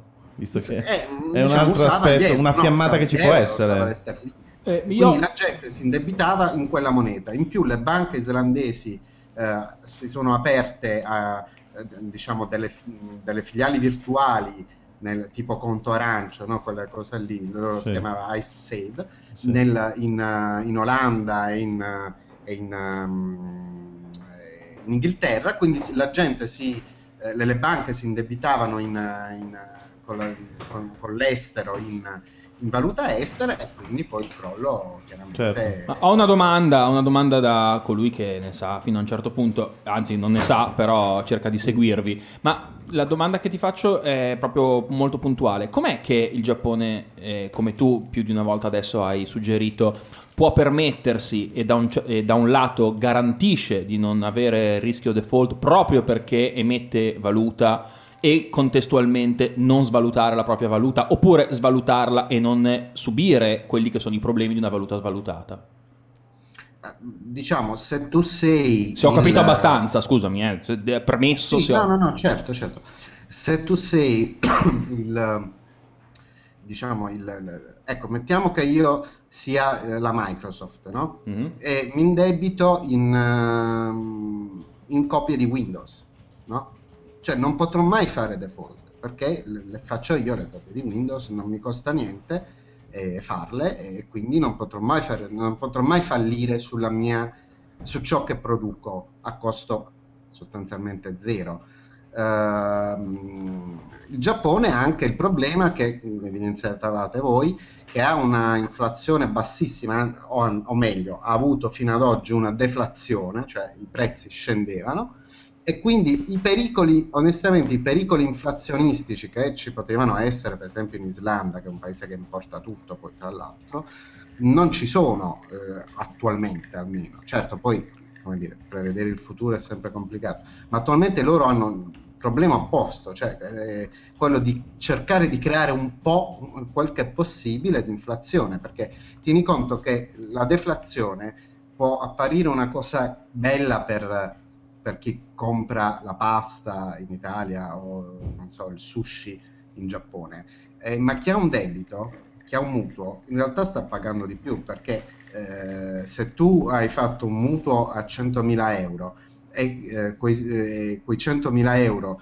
eh, cominciano a valere di più, eh, il tuo debito si sta ingrandendo, non si sta riducendo. Ah, questo, Mentre questo- è chiarissimo. e quindi certo. tu cercherai di risparmiare e se cerchi di risparmiare l'economia andrà peggio e i prezzi scenderanno ancora di più e quindi è un serpente che si Però muove. possiamo dire che il Giappone è un caso unico al mondo anche nella storia, cioè un paese un fortissimo esportatore, è un, com- un sistema compatto unico con una popolazione tutto sommato disciplinata e frugale, se vuoi è una Germania ancora più pronunciata. E quindi è vero che il Giappone può fare tutti questi numeri, la Banca del Giappone e non si arriverà mai a un fallimento formale, però tutto sommato cioè, diciamo che anche a livello, chiamiamolo signoraggio, tutti quegli aspetti lì, cioè non è che il consumatore giapponese ne avrà necessariamente un vantaggio da queste politiche un po', se vogliamo, atomiche che stanno facendo, no? Cioè ci sono de- degli effetti perversi che in qualche modo arriveranno a galla. Beh, gli effetti perversi, come dicevo prima, possono arrivare se, que- eh, come dire, mh, la gente non investe in, in, in attività reali. Ad Sì. esempio, che cosa succede? Che il- adesso noi vediamo, sì, il PIL eh, annualizzato eh, arriva al, se- cresce del 3,5%, però se vediamo le attività industriali, nonostante la svalutazione dello yen, Sì, eh, beh, quelle ancora languono. certo. Quindi, so- il problema è questo: quando c'è un sistema economico in cui i mercati finanziari sono liberalizzati, non c'è sostanzialmente nessuna regola, la gente con i soldi può fare quello che vuole. Quando invece ci sono le regole come c'erano prima, prima degli anni 90, quando poi Clinton cancellò negli Stati Uniti il Glass-Steagall Act e poi noi abbiamo fatto lo stesso, eh, diciamo Mario Draghi ne sa qualcosa, e, beh, allora i soldi possono fluire dove, dove conviene di più e quindi le, le- dire, le, le bolle sono al- all'ordine del giorno. Quando vigevano diciamo, i- le regole eh, keynesiane cosiddette, Sì. eh, cioè quando c'era il Glass-Steagall Act e altre regole sulla, Il sulla no, me lo ridici. Glass-Steagall Act, che era un... eh, anzi, dillo tu direttamente tu, così facciamo prima. Allora, il Glass-Steagall Act era una legge che fatta da Roosevelt nel- eh, dopo il, il crollo di Wall Street nel 1929. Eh, quando Roosevelt prese il potere, mh, bloccò le, mh, diciamo, le banche e dal, dal- dal poter fare investimenti speculativi. Separò col Glass-Steagall Act i- le banche com- di raccolta del risparmio delle famiglie e di investimento sulle attività reali da quelle che invece facevano eh, speculazione sui mercati finanziari. Quindi ma di questo era un tassello, di solito viene citato questo, ma in realtà era un complesso. Certo, era un tassello di una manovra molto più alta. quelle erano le regole. Che cosa succede? Che quelle erano le regole eh, dettate, diciamo così, dalla dottrina keynesiana che diceva attenzione, i mercati finanziari sono pericolosi. E un, un grande economista, eh, di- diciamo, di scuola keynesiana, che era Alman Minsky, eh, studiò proprio il- i mercati finanziari e spiegò che in realtà la parte veramente instabile del capitalismo è lì, è nel mercato finanziario. Quindi si possono, sostanzialmente si possono fare le politiche che si vogliono, stampare quanta moneta si vuole, se ci sono dei controlli sui mercati finanziari. Il problema è proprio questo. allora, sentire dire, ad esempio, che eh, ai keynesiani, come c'è un famoso libro, eh, Tutti gli errori di Keynes, che addebita a, a Keynes le bolle. Eh, beh, è assurdo una, una- una cosa del genere, quando Keynes era un, era un nemico del, de- della Ma è vero che ha perso dei soldi in borsa era- lui, anche tanti? O è una leggenda?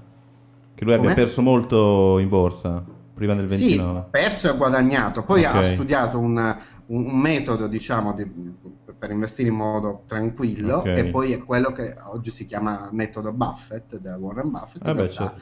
Eh, l'aveva... È, è talmente tranquillo che ha fatto una paccata di miliardi Warren Buffett sulla Poi- spalle degli Eh, altri. beh, cioè, Cioè, sì, tranquillo per uno, gli altri invece però- hanno la ghiaiona nel sedere, diciamo. Che è un metodo che vi spiego, non è difficilissimo, è investi in aziende che fanno profitti.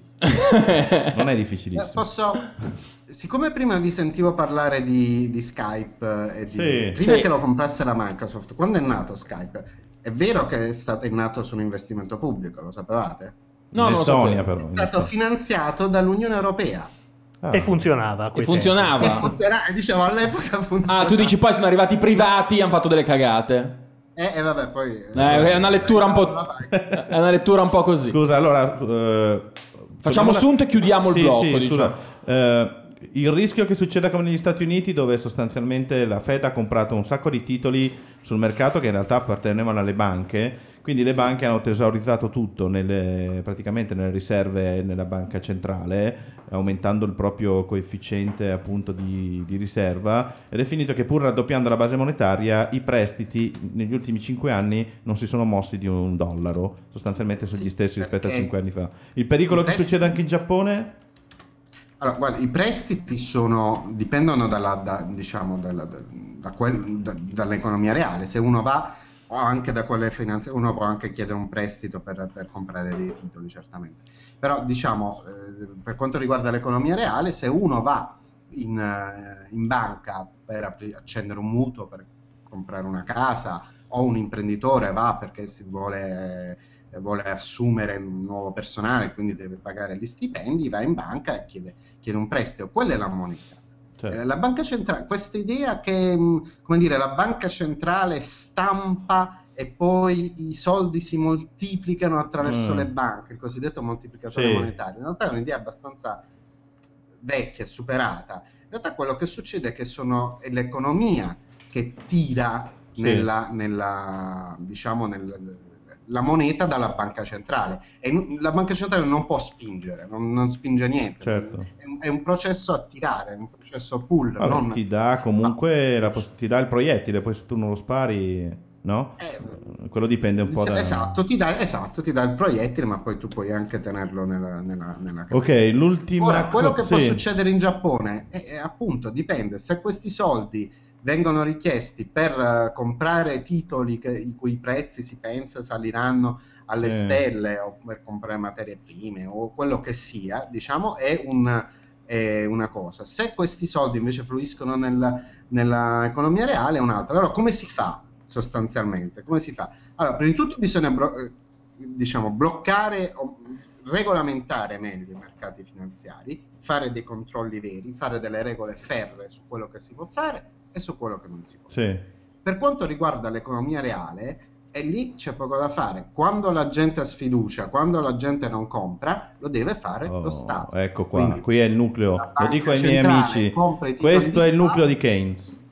Questo è, È il nucleo di diciamo, Keynes. è, è la, È la verità, quella- è la non che- verità del Vangelo non di bisogna, non bisogna credere che, diciamo, eh, attenzione, è vero che lo Stato spreca? Sì. nel senso che può fare degli investimenti sbagliati, ma lo fanno anche i privati, eh. Cioè, non è sì, la- il concetto stesso Solo di che la responsabilità dell'investimento sbagliato del privato ricade sul privato, quella dello Stato ricade sul me, che non ho deciso Ma di farlo. no, no, attenzione, perché se la spesa, attenzione, se la spesa è in deficit e se il deficit è monetizzato dalla banca centrale, ecco. in realtà quella è nuova moneta.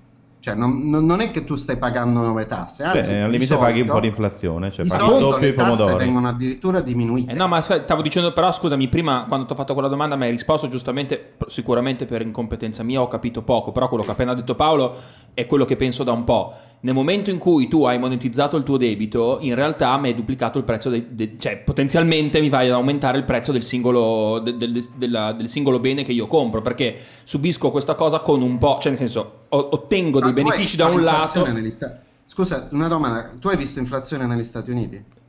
Da cosa dipende l'inflazione? No, perché un attimo, però negli Stati Uniti abbiamo appena detto che i soldi della Fed in realtà sono rimasti nel giro delle banche, non sono usciti con, eh, con prestiti, cioè ci Quindi- sono bolle degli asset, quindi eh, eh, in questo caso no- non ha patito il consumatore americano inflazione, ma non ha neanche patito crescita economica indotta dalla manovra monetaria, che si è un po', diciamo, neutralizzata da sola. Toh. Però attenzione, la- non, è, mh, non è solo il fatto che le- come dire, le- le, mh, i soldi rimangono nelle banche, no? Sì. Eh, nelle riserve. Eh, in realtà perché succede? Perché appunto la- la- l'economia assorbe quello che gli serve. Esatto. Il- l'inflazione è un fenomeno che dipende fondamentalmente dai costi. Cosa- perché in facciamo un esempio, l'Argentina, di cui Uh. si dice sempre ha un'inflazione altissima, il governo mente, Sì. eccetera. Sì, è vero. Come faccio ad accorgermi che c'è un'inflazione altissima? Guardo quanto sono gli incrementi salariali. L'inflazione dipende dai costi. Mm. Se i lavoratori chiedono il 20%, il 25% di più nel, di stipendio, tutti i costi saliranno, tutti i costi per le aziende saliranno, i prezzi saliranno. Da quello di- i- perché ci fu nel- l'iperinflazione negli anni 70? Perché c'era stato il- il, eh, l'aumento del prezzo di petrolio, del petrolio Certo. di 4 volte, Mm. mica di 0, Certo. 4 volte, e quello ha provocato l'inflazione. Poi c'è stato anche diciamo, un fenomeno di rincorsa tra i prezzi e l'inflazione, perché giustamente i lavoratori dicevano ma io voglio lo stipendio più alto perché eh, intanto i prezzi sono aumentati a causa del petrolio. E questa rincorsa ha generato l'inflazione. Non è il che il go- arriva il banchiere centrale, stampa 100, 100.000, un miliardo, 3 miliardi e l'inflazione aumenta. L'inflazione aumenta se le, se le aziende sono costrette ad aumentare i prezzi perché i loro costi sono aumentati. Punto. Ok, eh, va bene. Eh, direi che con Io vorrei blocco solo sì, un riassunto brevissimo. Sì, poi lo facciamo dopo. Ecco, è, solo una, do- una cosa. Una domanda. Se io incontro un giapponese in aeroporto per Sì. fare conversazione brillante Sì, e risultare certo. abbastanza preparata, cosa gli devo dire? Beato te perché voi lì, eh? Eh? E poi stai attento però che... Allora, che devi dirgli beato dire? te, perché Beato te quello che stanno perché eh, quello che noi stiamo facendo in Europa è la cosa peggiore che si potesse fare. Dal punto di vista Ok, keynesiano. e già qui mi vedrà, no, quals- vedrà la mia dal Beh, preparazione. vista no, della dai, realtà, diciamo, Non voler, non voler subito vincere tutto, era il tuo primo il intervento. pub- Guarda, abbiamo fatto l'austerità, il Sì. debito pubblico è aumentato. Cioè, No, è diventato il rapporto col PIL. E poi aggiungo, attento però Poi che... però aggiungi di dire al, a Shinzo Abe che i soldi che la banca centrale sta stampando li deve utilizzare per costruire strade, ponti, eccetera, eccetera, Eh. eccetera. Mi Strade, raccomando. ponti, eccetera, eccetera, eccetera. Ho scritto tutto, vi ringrazio. Grazie. Grazie. Ci Ce l'abbiamo fatta alla fine. puntate. Grazie. Ciao, ciao. Ciao. Ciao, grazie mille.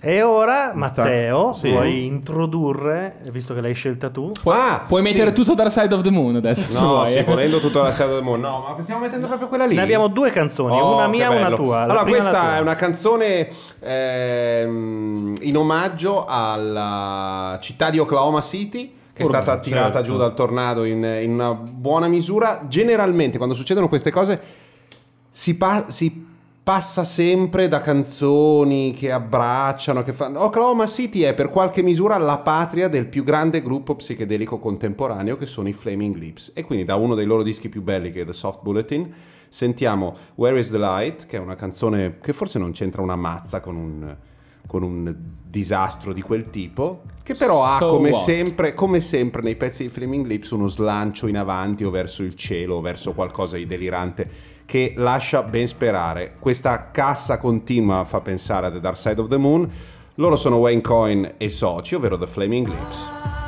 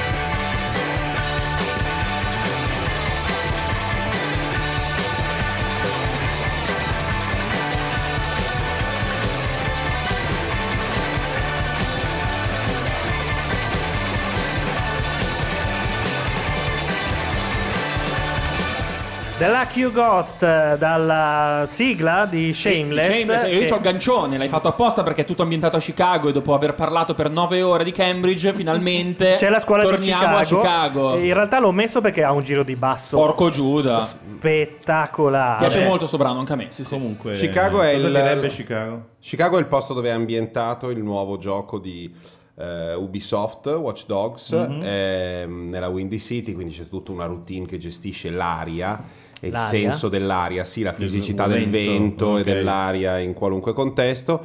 Tra l'altro, eh, beh, in passato, Economica, una delle prime puntate, abbiamo toccato con mano il senso dell'economia individuale, personale, di quello che sai di- che fanno le aziende. eh. certo. Quando io dissi che stava uscendo StarCraft di Blizzard, di proprietà di Activision, e un Fecimo utente con i soldi che avanzano comprò 10.000 euro a capocchione. E Esatto. guadagnò dei soldi. Mi deve ancora, mi è deve ancora un pranzo. Ti deve ancora un pranzo. Suggeri? Sì, Forse? sì, Sì, sì. È appena sparito. No, no, io lo non incontro non spessissimo. Siamo noi che ci siamo negati, Oh, non, è, vabbè, non è assolutamente No, è sparito. sparito dai social. No, no, no, no, io lo vedo spesso, sta, Ah, vabbè, sta lavorando a no. È lui che ti ha bloccato, in realtà tu non lo Eh, vedi. Sì, volevamo Senti- un po' chiudere questo discorso del Giappone per dire che ovviamente come Che chi sono fa la un po' mara- gialli. che fa- È giallo. È giallo. giallo sul Giappone. Già. Eh, cioè che tutta questa mossa qua che è abbastanza straordinaria è, è ovvio che se la possono anche permettere perché sono il Giappone, cioè una formidabile macchina da esportazione che ha tutta una serie di equilibri che noi onestamente non abbiamo. Quindi Certo. una mossa del genere in Europa probabilmente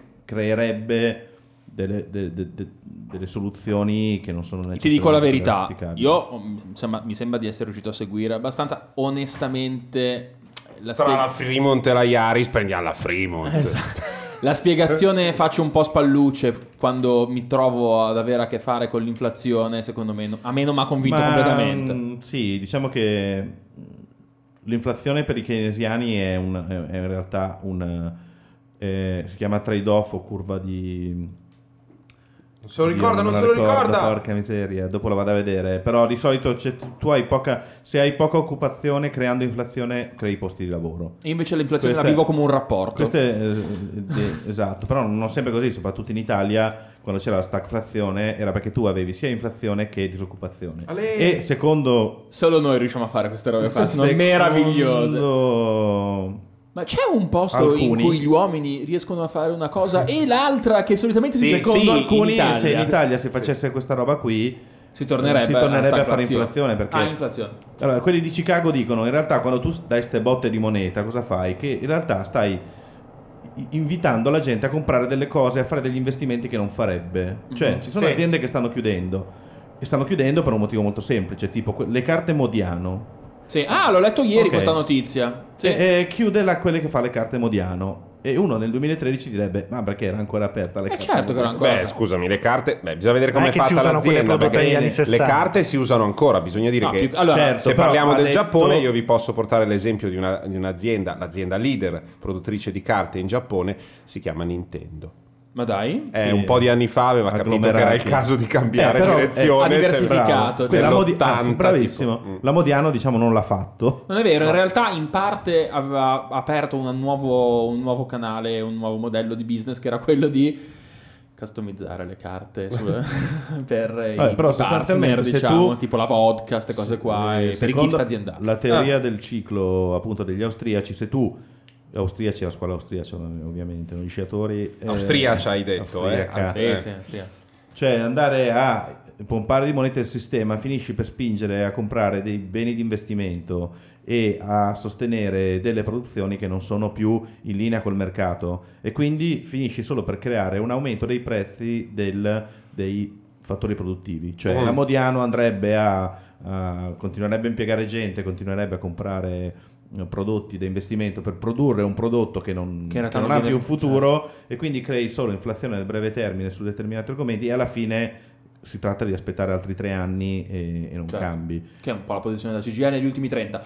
Ma eh, invece beh, riusciamo a, a- a finire questa cosa e a passare al prossimo blocco? o- Certo, ma possiamo continuare all'infinito oppure Ma io volevo chiudere un attimo sul Giappone, se si può.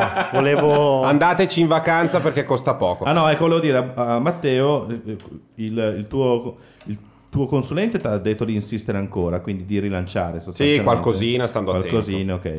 Eh, c'era un detto una volta che era sell in May and go away, che era un Ah. detto che a Wall Street Vendi diceva- tutto a maggio, vai in vacanza. Esatto, e ricompra a ottobre. Ora con queste- questi tsunami di moneta, ovviamente tutti questi discorsi non valgono più. Probabilmente la borsa di Tokyo sta ancora crescendo perché appunto sanno tutti che crescerà e quindi la fanno crescere prima che cresca da sola. Però ecco, qui a luglio comincerei un attimo a pensare. Sì, sì, Remi, barca, tutto a posto. Va Io bene, ho una domanda per Matteo previsto. Bordone. Quanto Dica. costa il washlet? Il washlet, allora... Cioè in- sarebbe Sì. il, il- il- la tazza, il cesso Il. Sì. col pimpirlino d'acqua che Sì. viene da sopra. Allora ce ne sono vari modelli. Beh, adesso scusate, abbiamo parlato della cosa più noiosa del mondo. Possiamo parlare di lavarsi il buco del culo per 10 minuti. Adesso con calma parliamo Con di questa calma, cosa che è No, interessante. io volevo sapere quanto costa perché sono stato lì lì. Lì lì vuol dire proprio Cosa state parlando? Allora, il washlet Ah, è, co- da comprarlo. il washlet è un mentre compri il washlet però, puttana di quella Eva ladra, puoi comprare su toman.de 10 pannellini da 20 euro per insonorizzare sta roba che sembra di essere Oh, al mercato. Dio bono. Andiamo avanti. Allora, il washlet è un water munito di un'apparecchiatura che già di per sé stessa medesima fa il bidet. Quindi c'è un- da fare un piccolo impiantino elettrico ed è, non mi guardare con quella faccia da tasso, proprio in, una- Cioè- in un libro di Richard Scarry, il tasso a quella faccia lì.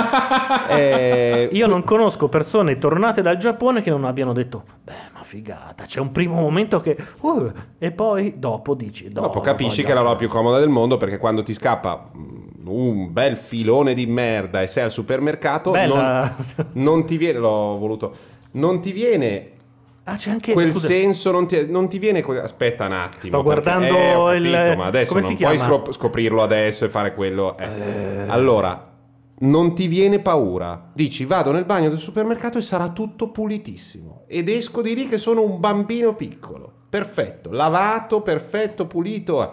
Costa molto poco se vai a comprarlo, se vivi in, In un posto Giappone. dove ci sono i 110 volt. Cioè, eh, il problema è che o compri un trasformatore, oppure l'unica azienda che esporta nel mondo è la Toto, mentre in Giappone esistono altre marche. La Panasonic sostanzialmente è la più economica, la National Panasonic. Se tu vai a Akihabara ci sono una marea di washlet a 200 dollari, l'equivalente di 200 dai, dai 180 ai 2000 dollari. Però Gianluca, vai su cleanishappy.com. Scusami, vai. Clean is Happy secondo me è, È una- il sito di Toto. Esatto. Sì, eh, deve essere Toto. E Toto l- lo- l'ha posizionato in Europa, soprattutto in Italia, come un prodotto abbastanza di lusso. Molto di lusso, io l'ho visto l'altro giorno, tu- cioè qualche mese si prova a fa. fare di tutti i prodotti nuovi. Qualche mese all'inizio. fa sono dovuto andare a vedere un po' di roba per il bagno e ce n'erano due e tipo mh, partivano dai 2000 euro. Eh sì, perché hanno solo la versione integrata Ah, che ti vende Toto- anche tutto quanto. Toto cioè- fa in realtà il pezzo che metti sopra anche. No, Toto fa tutto, tutti fanno tutto. Toto fa anche la parte di porcellana, questa è la differenza. Se no tutti fanno il pezzo che metti sopra, che può essere motorizzato o meno. Se questi qui costano 2000 euro, se ne spendi 2000, ribadisco sempre quella cosa dei pannellini, che a questo punto diventa ancora meno in proporzione rispetto alla, alla- alla macchina Kaguar. E, a Kaghe, a Shie in sostanza. E, mm, ce ne sono di due versioni, quella col telecomando nella man- maniglia e quella con il radiocomando appeso a muro. Sì, sto guardando quella con il comando peso a muro che è molto bello anche. Sì, perché lo estrai, lo, ti lo metti sulle ginocchia decidi come lavare. Dimmi Gianluca. Allora, posto che vedo che c'è anche Jabberit Italia e New Line Italia che, che- Jabberit, che eh, sì, li sono- vendono. Adesso però non so Sì, come siano. Tu Quello compreresti che- dagli italiani il washlet Sono svizzeri. eh, infatti, cioè- o dagli svizzeri. Ma quello che so. chiedo io so, è, noi siamo fanno in fatti tutti Giappone, io- diversi. Vabbè.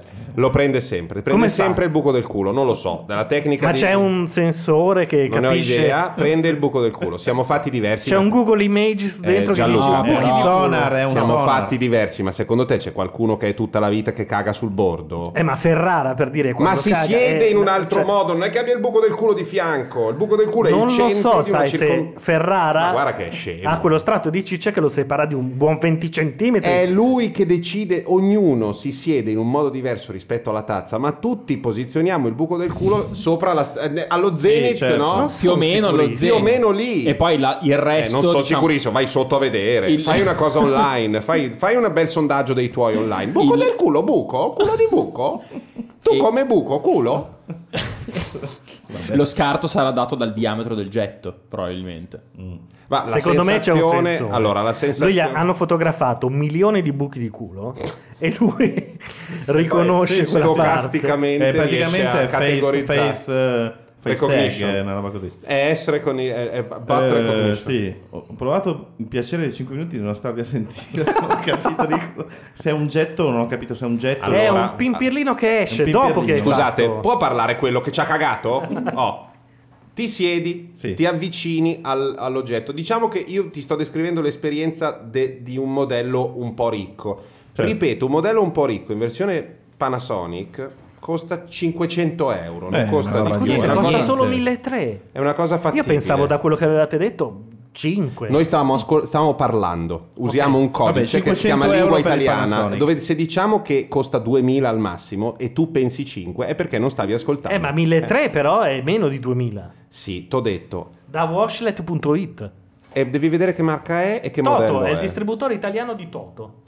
Vabbè, prendi quello da 1300, io ti ribadisco, quelli di, quelli di Panasonic funzionano così. Tu ti avvicini, quelli belli. La tazza si alza, non devi toccarla. Comunque lì ci possono essere dei batteri, Certo, ci sono di sicuro, non devi toccarlo.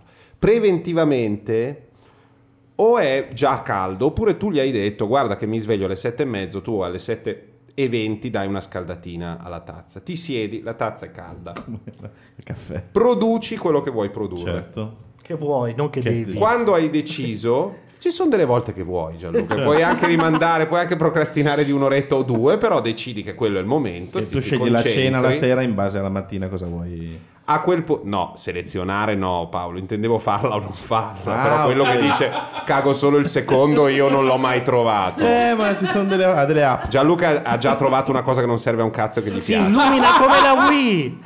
Mi piace quello. Allora, eh, tanto per tutte le volte che stai chiuso in bagno al buio, eh, quello è utilissimo. si fa il profilo blu della... Si illumina come la Wii, è bellissimo. Ti si alza- tu sei seduto, quindi al caldo, sereno, hai fatto la cacca, tiri Sì. l'acqua, ok? Gli dici flash e lava. Esce un affarino sotto, dietro, dove diciamo normalmente, dove c'è l'attacco della- Dell'asse. dell'asse con la parte in Sì. porcellana, esce un affarino che ha un ugello, il quale pss, Certo. fa uscire un, ge- un getto d'acqua. Questo Sì. getto d'acqua è contro- ha questi valori che tu puoi modificare. Quanto è potente? Se è continuo o ta ta ta ta ta ta ta ta Sì. e se è ta ta ta ta con che frequenza Sì. e che temperatura ha. Ok? Puoi decidere se il getto d'acqua va sul buco del culo o sulla bagiana. Se è la bagiana c'è la- una faccina di donna, altrimenti c'è un sedere come simbolino. Certo. Tu schiacci e fai. Quindi puoi fare una cosa e l'altra. Se sei una donna, aspetti di essere venuta. Quando sei venuta, è Oppure tutto a posto. pipì, diciamo, dici- no? Sì, ma secondo me quello, quello è uno strumento di masturbazione che ti viene Beh, voglia certo, proprio. Cioè lo- certo, tu eh. lo senti sulle pudenda maschili e, dice, e dici, ah, avere una figa. Però vabbè, poi vai avanti nella tua giornata.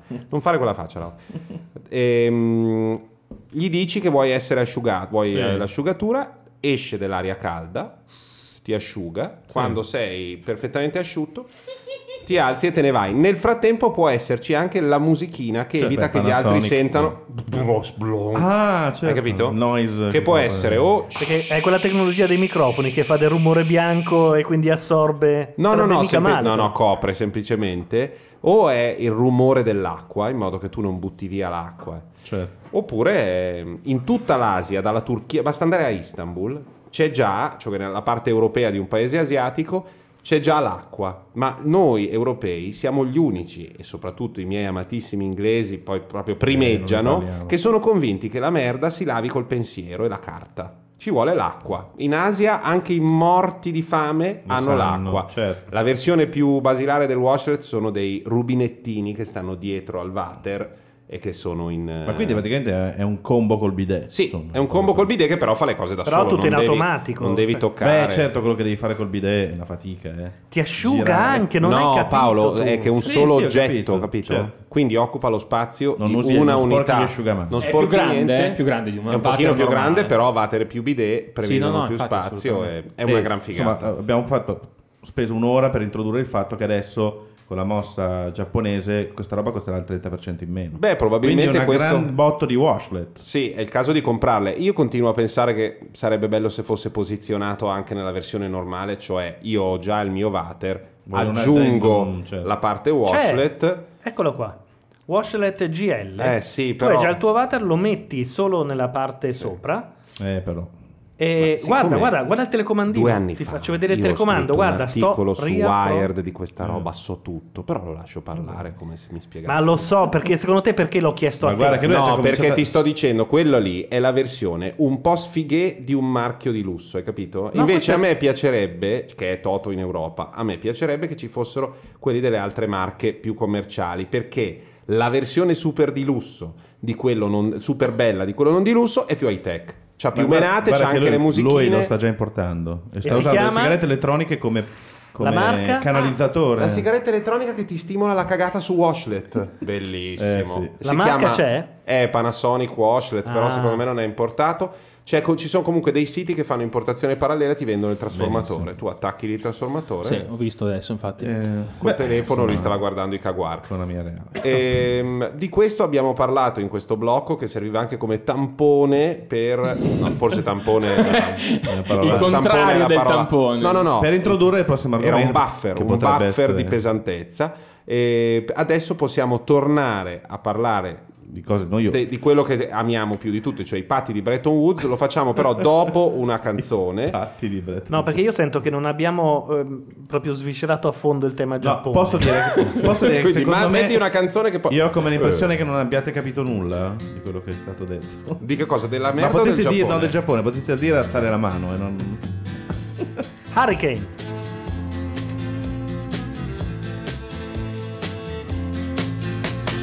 Pistol shots ring out in a barroom night. Enter Betty Valentine from the upper hall. She sees a bartender in a pool of blood. Cries out, my God, they've killed them all. Here comes the story of the hurricane. The man the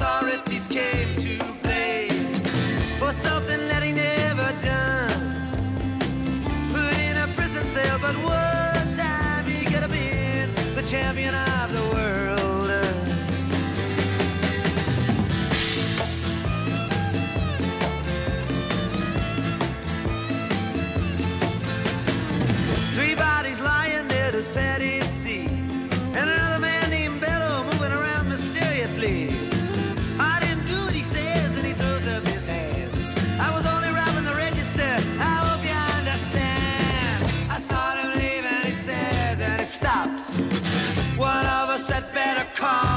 House.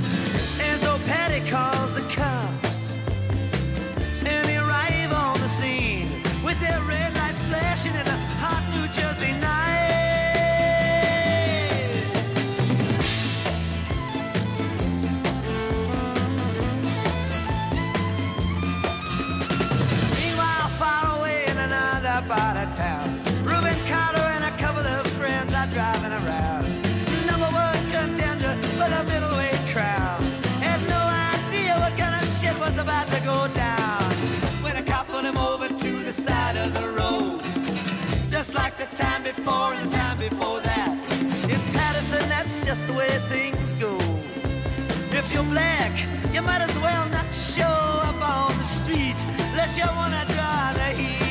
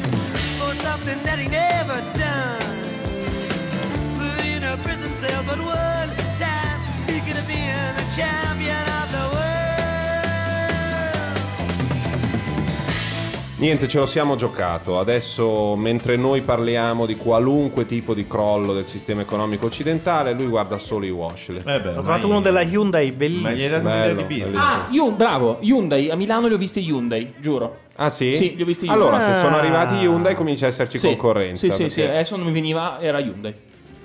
Volevo- Però li ho visti che costavano tanto, ragazzi, ribadisco. Beh, sì. Eh, Bisogna vedere cosa... Forse io ho visto, no, senza forse, io ho visto quello con anche il coso di ceramica, quindi erano forse quelli fighi. Sì, è tutto quanto. Ma- Invece non ha senso, cioè non serve. Se, se hai lo spazio giusto, compri solo il tuo bel coso e fai delle signore cagate. State ascoltando Eh, Economica, un programma che riesce a parlare di colibatteri e di keynesiani nella stessa ora. Volevo- È incredibile. Prego. Volevo ringraziare Abe in chat che mi ha ricordato come si chiamava Shinzo? quella curva. Eba, scusa, ho fatto un Eh? anagram. Ehm, curva di Phillips si chiama in economia la curva che mostra la relazione fra disoccupazione e inflazione. E poi invece dicono che il washlet eh, non sono sicuri che sia un'invenzione giapponese. L'ho usato in Turchia almeno 7-8 anni fa, dice Arde. Sì, è una, è una turca, cosa, è è una cosa giapponese del boom giapponese, cioè degli anni 60. Cioè c'è nei film, eh, capito? Lo vedi nei film di Ozu a momenti, per cui Certo. è una roba... In Turchia sì, ci sono le... te l'ho detto, quelli, però quello tutto elettronico e menate. Comunque, Sì. volevo dire che non mi ricordo più, ma credo che sia stato il governo... Mo- non lo so, non so chi sia stato, Sì. però... Oggi le assicurazioni auto in Italia sono il classico caso in cui eh, Gianluca, se ti cade un'altra volta quel coso, te lo No. infilo nel culo. Eh, Eh, poi sì. vediamo se ti cade Stasera è successo una volta sola perché sto Due. contando. Due, Due, è successo un minuto fa, Ah. mentre c'era la canzone. E Ah. poi adesso Vabbè, quello non conta. però. Ehm, dicevo, Sì. avevamo il problema delle assicurazioni. Vi ricordate il paese con le assicurazioni più care d'Europa? infatti, eh? Non lo è più? Eh no, adesso sono arrivate le assicurazioni online. Eh, ok. Se tu non rinnovi, prima c'era il tacito assenso, tacito rinnovo, non Sì, dicevi niente, adesso era no, rinnovato. a- No, adesso scade. Scade, devi e sono farlo. costretti a dirti guarda, devi pagare niente. Certo. Poi la- se andavi da un'assicurazione all'altra, dovevi richiedere tu il- l'attesta- l'attestato, l'attestato di, di- mm, Rischio. Bonus, esatto, di rischio, rischio. A che livello eri e facevano di tutto per rendere poco. Invece anche quello non si può. Eh, Inoltre, se tu stesso pilota ma cambiavi l'auto, dovevi tornare alla casa di partenza come rischio, fra l'altro. Mm. Un'altra cosa Adesso è tutto assurda. cambiato, le assicurazioni online sono molto diffuse, sono arrivati gli inglesi, sono arrivati... Royal Bank of Scotland con eh, Direct Line. Esatto. Poi c'è Genial Lloyd del gruppo Allianz. Sì, E poi c'è Quixa, General dei generali Quixa. Quixa e del gruppo AXA. esatto. Ok, sono queste quattro. E poi, ma sì, poi sono di più, nel senso Sì, che diciamo c'è- le grosse sono queste. Però se uno mh, vuole assicurarsi, riesce a spe- Poi ci sono un sacco di persone che. insomma, un sacco di agenti che fanno buone condizioni. Sì. È cambiato effettivamente con un'apertura del mercato. E mi ricordo gli strali dei rappresentanti di associazioni che dicevano l'utente non sarà più tutelato Non come sarà più seguito per seguito, sai così, mh, proprio quel Certo. modo di seguire. Mi dica quella roba lì. Comunque è vero che su online ci sono tariffe più competitive, però credo che sia valga ancora tipo 10% del mercato. Va quindi- bene. Però Perché voglio di dire, c'è un modo. picchiare se- come selvaggi. Sì, ma c'è un modo per risparmiare E c'è un molto. motivo per cui in Italia ma- costano tanto le Però assicurazioni. voglio dire, questa cosa eh, magari avrà una eh, connotazione un po' snob nel modo in cui la dico, però io non è che pretendo che quando le cose vengono messe a posto il 100% degli utenti riesca incredibilmente. Beh, certo. Cioè, a me basta che ci sia l'opzione. Se poi sono abbastanza intelligente e fortunato da capire, Sì, mi ci sì. infilo dentro e faccio No, bene, altrimenti era, imparerò. Era per dire, Eh, che certo. c- non c'è solo in Italia un problema di distribuzione, concorrenza No, no, online, chiarissimo, sì, ma sì. in Italia le assicurazioni sono più alte che altrove Certo, perché certo. ci sono i napoletani. Vogliamo di... No, no. Ah, questo così va bene. No, eh, ci L- l'ho, sono- l'ho detto in maniera brutale, però li- li- l'incidenza delle truffe assicurative è di gran lunga la più alta in Europa e quindi sostanzialmente le, assicur- compagnie assicurative che si fanno ciulare in certe aree del paese, ho voluto dare una sintesi, ma insomma non solo a Napoli ma anche altrove, poi scaricano i costi sugli altri, gli altri contraenti. Quindi Certo. questo rimane online o no? Però sai, quando una volta che uno... Vabbè, insomma. No, ma chi se ne frega? Nel senso, tu sei uno che chiede di essere assicurato. Se riesci ad avere un mercato che magari Ma è certo. più frazionato e c'è qualcuno che decide di assicurare, non assicurare, decide lui, le, le compagnie assicurative possono essere anche più piccole, sempre seguendo le, le- le- le- No, io devo dire la regole. verità, sono eccetera. stato una- ho fatto una scelta di comodo, nel senso che sono una persona molto pigra e che voglio riuscire a fare tutto dal computer perché la maggior parte delle mie ore da sveglio sono davanti ad un computer e quindi alla fine, la- senza avere altre complessità, Eh? quindi mi sono infilato dentro lo sportello della mia banca online. C'era la parte di assicurazione, ho assicurato il motorino in un minuto. Mi sono Certo. stampato la mail che diceva questo è il sostitutivo, mi è arrivato a casa il tagliandino, finito. Ho speso probabilmente 100 euro in più di, di- di- Sì, di- sì. di qualcun altro, però eh, sono cen- totale. 100 euro paga- pagatissimi, il mio tempo Certo. proprio. Adesso Certo. le banche hanno anche l'assicurazione quella con l'interfono. Per cui se tu vai a sbattere Ah, e, è- ne hai la forza, allunghi il dito È vero, e ti eh? si apre il citofono e parli È direttamente vero, è con vero. l'operatore Ah, è della vero. In realtà la, io la mia banca, Banca Intesa e anche quella di molti altri, sì, hanno, c'è un robino della loro assicurazione che tu ti tieni in macchina e fa anche una parte di scatola, Scatola nera, nera, se tu esatto. la allacci bene, che fra se ci pensi è super giusto. Ma super giusto, vai a sbattere a 190, me ne batto il cazzo se ti hanno tagliato la strada. Facevi 190. Certo. E che cazzo, Eh, per certo, cominciare. e non ti pago. Poi dopo dieci anni tutti abbiamo imparato che non possiamo inculare le persone e andare a 190 e vedrai che piano piano Comunque, siccome la libertà, le minchie e questo e quello hanno messo i tutor e gli italiani che erano il popolo che aveva. Tra i popoli con più morti sulla strada in Europa sono rientrati perché è molto semplice, ti arrivano le multe a casa e poi Certo. cioè capisci che se la gente non sa andare, io mi metto a destra, vado a 140 perché la corsia di destra gli fa schifo, non vogliono usarla, vanno a 110 e corsia, corsia centrale, io me ne frego, non è sorpassare a destra, su file parallele, io vado a 140, 150 come un olio col Mercedes ho fatto in un attimo, quella roba lì non si può fare più. È stupendo. Zitti, andate a 130. Non va bene, andate a fare in culo. A piedi, in bici, fate quello No, che volete. rompono le palle lo stesso quelli che fanno i faretti con... Sì. Perché tra tutor e tutor fanno i figli. Loro sanno che i, i più intelligenti vanno, si fermano in autogrill. Eh, questa anch'io l'ho sentita. E io non metterei l'autogrill in mezzo ai Io ho tutor. sentito- Ma i tutor adesso sono ovunque e andranno 24 ore al giorno dall'anno prossimo. Ho Sempre. sentito in, te- proprio in presa diretta dentro a un autogrill uno che diceva all'amico: Vabbè, alla fine cosa cioè, capisci? Io mi fermo qua 7 minuti e me li sono tutti inculati. Che poi capisci la Ma stronzata del, sei. del riprenderli tu da 500 che hai superato prima, la ribecchi all'autogrill dopo. È completamente da idiota. Ah, io alla fine Hai sto guadagnato qua, del tempo, sto qua il lo mio quarto d'ora e li ho inculati tutti. È vero, capite? Ma il tuo punto è perdere o guadagnare un quarto d'ora? Non si capisce. No, cioè, il punto è... Cioè, 180. Le, le regole valgono, Schiacciare, valgono per la massa. Le regole valgono per le pecore. Certo. Il lupo non segue le regole, segue l'istinto, hai capito? Certo. Con sta voce qua. che gente Ma merda. hanno copiato Economica perché domani sera parte una trasmissione di economia su Rai 2. Sì? Con Paolo Che- Landi. No. no, lo leggo adesso. Che vuole per la prima volta parlare di con voci autorevoli, ma anche l'uomo della spiegare ai cittadini l'importanza dell'economia. Ci saranno il ministro dell'economia Giovannini, quello nuovo, che durerà ancora tre settimane. Sì? Amartya Sen, che molti pensavano fosse una donna, invece è un economista indiano uomo. Alberto Alesina, ovviamente. Tito Boeri, ovviamente. Luciano Gallini, ovviamente. Insomma. Ma un, un presentatore non c'è? Sì, ed è eh, Annalisa Bruchi. Vabbè. C'è la foto se vuoi. Non so, ma, ma c'è il concetto che dovrebbero avere... Vabbè. To next. To next. Economia Intanto- e futuro. Grazie a Francesca Fornario che ci ha indicato come eh, buon modo per smettere con Balla Roma per chi ha bisogno di supporto. E noi ringraziamo. Senti Paolo, Sì. ascolta, tu nel, diciamo, nel preambolo della puntata avevi detto che il secondo blocco ci saresti, ti saresti più o meno impegnato No. no, a dire per quale motivo era forse arrivato il momento dal punto di vista azionario Sì. di abbandonare Chi? ciò che hai abbandonato, che oggi mi hai confidato di aver abbandonato. Esatto. Sì, in realtà eh, c'ero tornato per poco, poi ho visto che non, che non ripartiva. Non mi riparte Non mi riparte. non mi riparte. E che è successo? Ha perso un terzo della Ha perso un terzo del suo valore. Non piace più. Non piace più. Eh, C'è stato un po' di. Vabbè, ma è normale. Saturazione oh, degli occhi. Lo Perché vedi dappertutto. Stanno facendo un Ma po' di davvero? cagate. Beh, una via l'altra, diciamo. Una via l'altra. E. E in più il prossimo iPhone sarà anche blu e giallo e verde. Sta eh. minchia. La Hanno detto novità sta minchia. Vabbè, adesso detto ciò, comunque è una delle aziende. È ancora il più bello, però continua a perdere piccoli pezzi Eh, non è, rispetto non è leader altri. rispetto a Android. Però scusate, Vabbè. posso dire Google. questa roba? Noi compriamo poco prima che esca l'iPhone nuovo.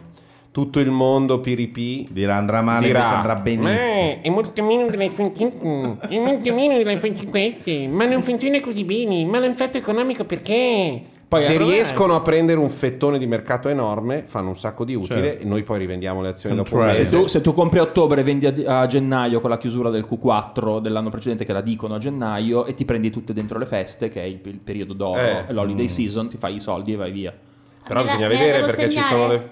No È perché... buona? no, perché ci sono le previsioni. Quindi se tu guadagni una randellata di soldi, però eh, con Lo una piccola tutti. contrazione rispetto alle previsioni che erano di Esatto. più 230%, fai solo più 2,20, cioè il Perdi, doppio, eh, ri- rischi di perdere. però insomma Quindi- resta il fatto che adesso è anche di- novità di stanotte eh, quella del diciamo è stata espressa un po' male dai media Mm. italiani cioè della- stranamente la cosa dei 74 miliardi di dollari sui quali Apple non avrebbe pagato Ah. le tasse in realtà Mm. si tratta del fatto che Apple come praticamente tutte le altre aziende statunitensi che si sono allargate in giro per il mondo non, Mm. ha, non ha pagato una quota parte del suo introito eh, che non fa negli Stati Uniti perché la legge statunitense prevede che tu debba pagare le tasse che son- ammontano Eh, a infa- 6 miliardi di dollari di fatturato che tu sviluppi sul territorio se loro le fanno tutto il resto fuori su 80 miliardi 74 li fanno fuori non devono No, pagare infatti loro ci sono... Aspetta, ci Sì. arrivo.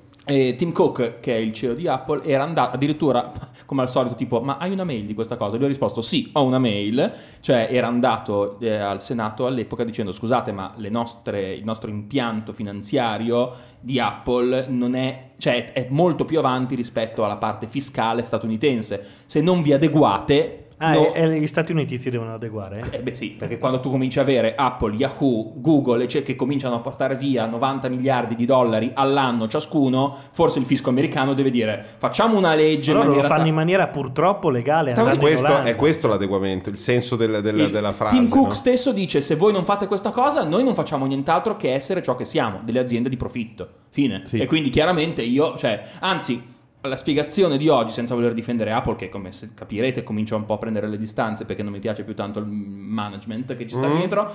Google l'ha fatta molto più sporca in realtà, cioè oggi Co- Cook si è difeso, oggi in questi giorni si è difeso dicendo attenzione che quello che noi abbiamo fatto è tutto fuorché fare delle scatole cinesi, con, con una frecciatina a Google che invece proprio l'ha dichiarato dicendo certo abbiamo aperto qua, poi abbiamo aperto in Olanda, abbiamo fatto la doppio- il doppio giro, poi sportiamo in una cosa finta che non esiste, mettiamo della gente... Eh.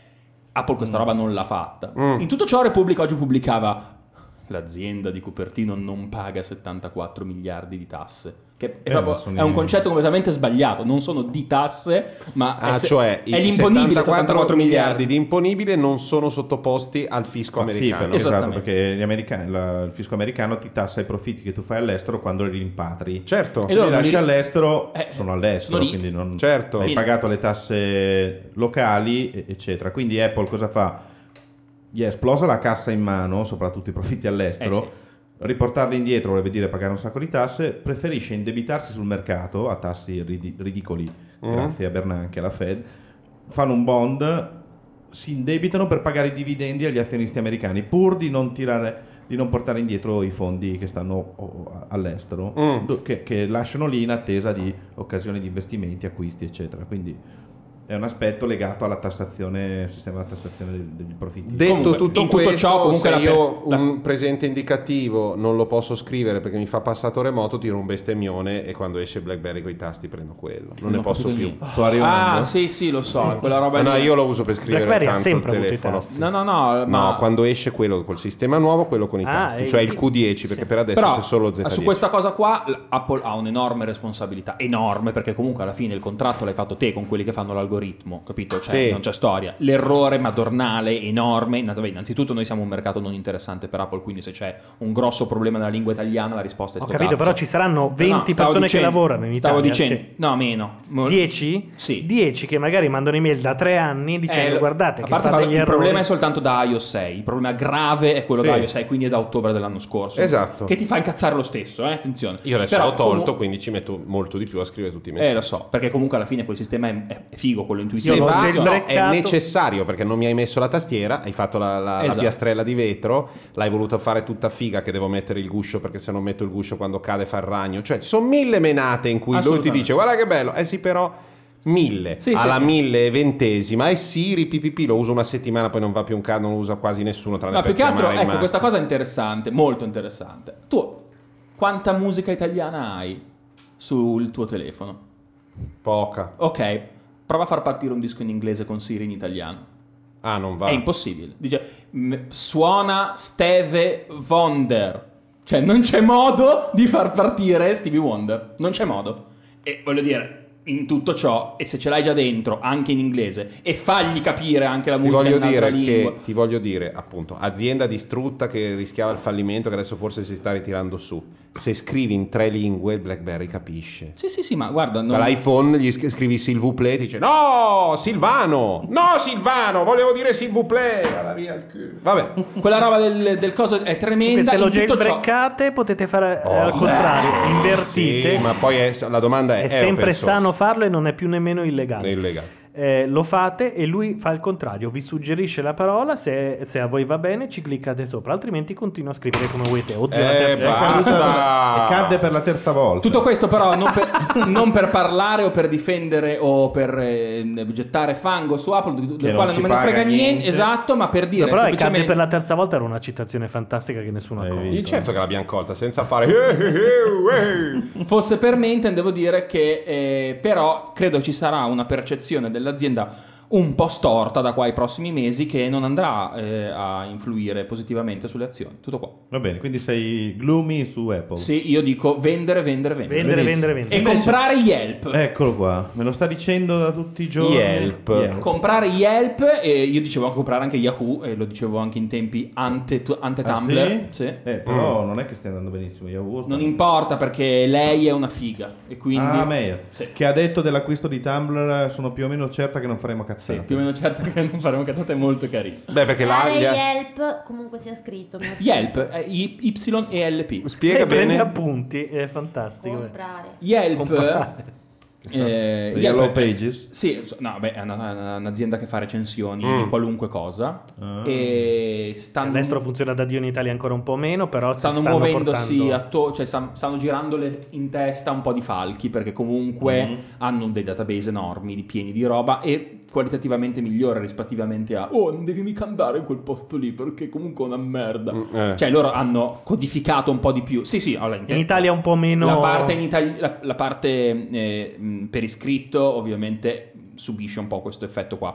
Quello che invece hanno fatto molto bene è caratterizzare bene la parte della votazione e di categorizzazione, tassonomia, eccetera. Mm. eccetera. Quindi si riesce ad avere un, un- un blocco. È molto interessante. Ci sono alcune aziende, prima che Google comprasse, ehm, aiutatemi, la guida... eh, Zagat. Grazie Zagat. E peggiora- la peggiorasse, peraltro, perché prima era scritta da degli esperti, adesso è scritta da tutti. Eh, ma la questione è, sono i volumi, Gianlu. E Gli Vi dirò, sono indecisa fra Yelp e le camicie no stiro, che secondo me sono il futuro. Perché Cioè, adesso però le fanno Bruce sempre Brothers le ha da secoli. e Eh, ma le Eh. fanno sempre meglio. Adesso Eh, le certo. puoi mettere in un E bicchiere, cosa si tirarle compra fuori per- dopo una settimana e sono perfette e non, pre- non E qual è il titolo delle camicie? Le Esatto. puoi usare per due settimane. Ecco, la quella- Eh. La roba adesso, che non Laura, puzza, che Bisogna sempre tirar Anche giù del lavarsi, però, fa 70% comodo, le cioè. robe che dice la carca. Eh, eh. Ma così le Due settimane a fare l'allenamento di rugby tutti i giorni, lei non puzza. No, ma Così le comunque le promuovono. camicie Brooks Brothers eh, sono veramente. Io l'ho scoperte da poco. Io ne ho tre paia. Sono eh, una sono- roba paia si dice, meravigliosa. no, ne ho- ne ho tre capi. Ne ho, Ne ho tre. Io, ne ho tre. Ma quelle che non si stirano Sì. di Brooks Brothers ho scoperto che usano il f- filo Eh? triangolare.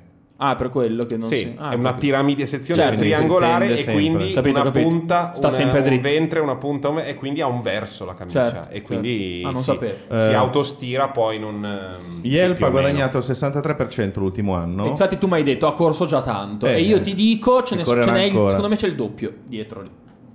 Oh, o poi eh, la mia idea le- sulla base di quello che leggo, non ho Certo. nessun tipo di insight. Ma proprio non- il doppio, così. Secondo me è il doppio. Secondo me fa il doppio almeno in, in due anni fa il doppio. Vediamo Ha quanto vale. son- troppo?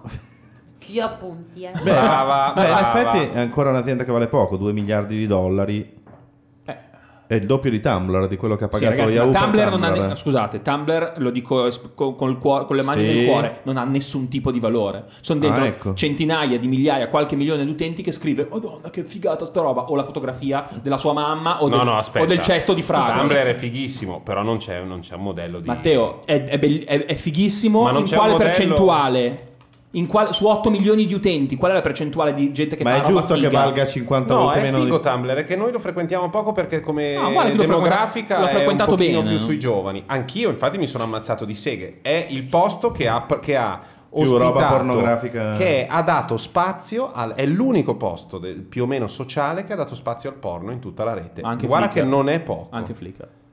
Sì, Flickr Meno però è meno Flickr. Flickr, attenzione che fino a oggi Flickr era un, un servizio per amanti delle foto, è come dire, una- un'ottima occasione purtroppo sfumata, Cosa perché vuol era dire che ha dato spazio al porno? nel senso che Flickr non ha la censura e se tu condividi puoi mettere le Ah, foto ok, porno. Però, tu, Tumblr, però. Flickr è- è- è- non sono riusciti, quelli di, di Yahoo, non sono riusciti Beh, a fare di Flickr un servizio che parlavano- cavalcasse l'esplosione dei Quando, socialini. quando parlavano esattamente del crediamo di non fare cazzate, si riferivano all'esperienza Flickr che l'hanno comprato, distrutto e The abbandonato. Obsidian Cioè, diceva esatto, scusate se esatto. Instagram vale un miliardo non può valerlo Tumblr No. in effetti forse pot- sì, Raga, guarda no. che Tumblr è molto usato Noi no, Obsidian, io ti dico questa più- cosa: le fotografie sono un materiale vendibile e i contenuti che ci sono dentro Tumblr. Tumblr Tumblr è quasi solo foto, fotografie eh. ormai. Quasi Molto solo foto e, e gif Beh, una cosa però è Instagram con- dentro Facebook, Ma una scusa, cosa è Yahoo. qualcuno mi sa spiegare il fenomeno delle gif animate nei telefilm Carino.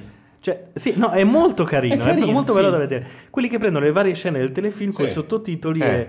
eh, ma cioè, a parte che farle ci si mette un bel po', no? Eh, Scusa, vabbè, degli E strumenti è- automatizzano sta cosa oramai, dai. Immagino, no? Non credo che le persone si mettano lì col creatore di GIF. Ci sarà un creatore di GIF online che, che te le fa robe, direttamente secondo dalla me. scena. Sì, secondo me sì, no. sì. Secondo me no. Beh, magari no, però Comunque la Insomma, dimostrazione no, del io dico, fatto è che una di quelle cose che eh, occupano tanto tempo e di cui non mi spiego perché sia diventata così. Eh, boh, perché alla Ma- fine quello che tirano fuori è divertente. perché Spesso. sono molto belle, però. mm, Ah, perché a te non diverte te, Gianlu, però. No, no, no, sono molto O magari belle, ti diverte vederlo, ma non ti proprio. diverte farlo. Però hai passato. Io penso al tempo che ci vuole per farle No, e mi no, dico. ma guarda che anche alcuni strumenti dell'Adobe sicuramente tiri fuori il video e te lo Ma salvi sicuro. in GIF. Comunque, e insomma, è l'equivalente di quando tu compravi pezzi di isole su Second Life e ti piaceva un casino farlo, ma io da fuori dicevo, boh, che cazzo lo fa fare? Con la differenza che la GIF animata del telefilm è una porzione di video condivisa in cui fotografi un- Sì, non sì, un'immagine, sì, ma uno scambio, una faccia, una roba.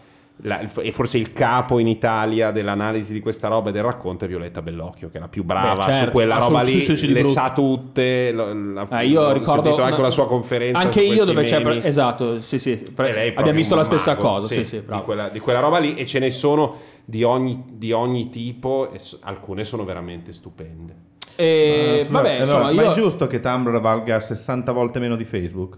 No. Sempre per tornare a, Vabbè, No. Queste sono a una le roba. provocazioni di Landi. eh. Beh, allora però È fra- giusto che Twitter valga 10 volte Tumblr? secondo me sì, Anche E- 30, 40. Ma come facciamo a saperlo? Non rispondete quando No, Landi vabbè. fa così. Le, le- Ma è intuito. Ma lui chiede Lui prima detto, porco di un- doppio. Ma a caso sto dicendo. Ma Gianluca, uno la propria cagare, opinione la 10 dà sulla- 7 Matteo, ti 30. assicuro Come che Goldman? Sachs fanno esattamente così. Sì, No, però che a è un certo anche- si mettono lì e fanno: Ma secondo te è giusto che Tumblr vuole. Ma scusami, come Però- si fa a sapere se è 10 volte, 12 Eh, volte? Vabbè, però, cioè, nel senso, se Tumblr vale un miliardo, Twitter vale 10 miliardi. Sì, per è quella che è la mia visione di business che faccio io su Twitter, beh, mi viene da dire di sì, a pancia. Ti Poi viene, da dire tan- sbaglio. ti viene da dire tanto di più.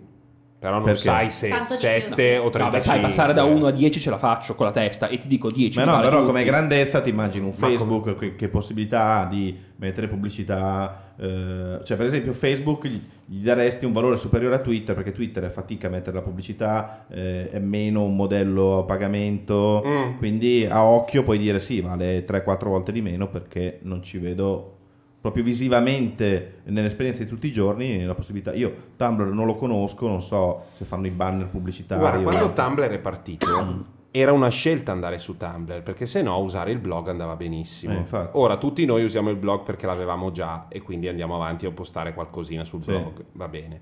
Però Tumblr, molto più di eh, overblog, eh, cioè in maniera molto più veloce, mi ricordo quando nacque, e, ancora, e adesso vale ancora di più questo, questo fatto perché il blog è diventato oggettivamente lento, ha sempre avuto la capacità di stare a metà fra un socialino e un blog, cioè se vuoi su Tumblr scrivi una roba anche più Certo. lunga, non ha bisogno di essere brevissima, la pubblicazione è ultra rapida e la gestione di Tumblr funziona benissimo. In più è diventato un posto molto intimo, cosa che Facebook per sua natura non è, perché è nato come, come un Facebook, come una cosa universitaria e comunque non, insomma, ha un elemento pubblico, rumore, ma ha un elemento pubblico, cioè ci sono Certo. anche ci sono i, i tuoi genitori e ci sono degli compagni di classe, quindi non vuoi far vedere la porcata che ti piace. Tumblr ha questa capacità di mantenere una parte, prima di tutto una veste, una forma molto riconoscibile e che non ha mai sbagliato, nel senso che è sempre stata figa, e poi ha una parte di, di- di pensiero libertario della rete in una versione molto molto sana, cioè senza menate pesanti, però mi piace molto sto bocchino, lo metto su, basta, mi piace il gatto, metto il gatto, mi piace Man Ray, metto una fotografia di Man Ray, cioè è, più espressione sì, è molto, è, è molto, può essere artistico, può essere volgarissimo, può essere di servizio, Gianluca adesso sta vedendo un Però, sacco di roba punto. sulla presentazione dell'Xbox Il punto One, è- Oggi la fa da padrone la Xbox One. Ma se fra Facebook, Twitter e Tumblr, se ve lo dovessero far pagare 10 euro l'anno e do- dovete decidere avete solo 20 euro, cosa cosa Facebook. prendete? Twitter.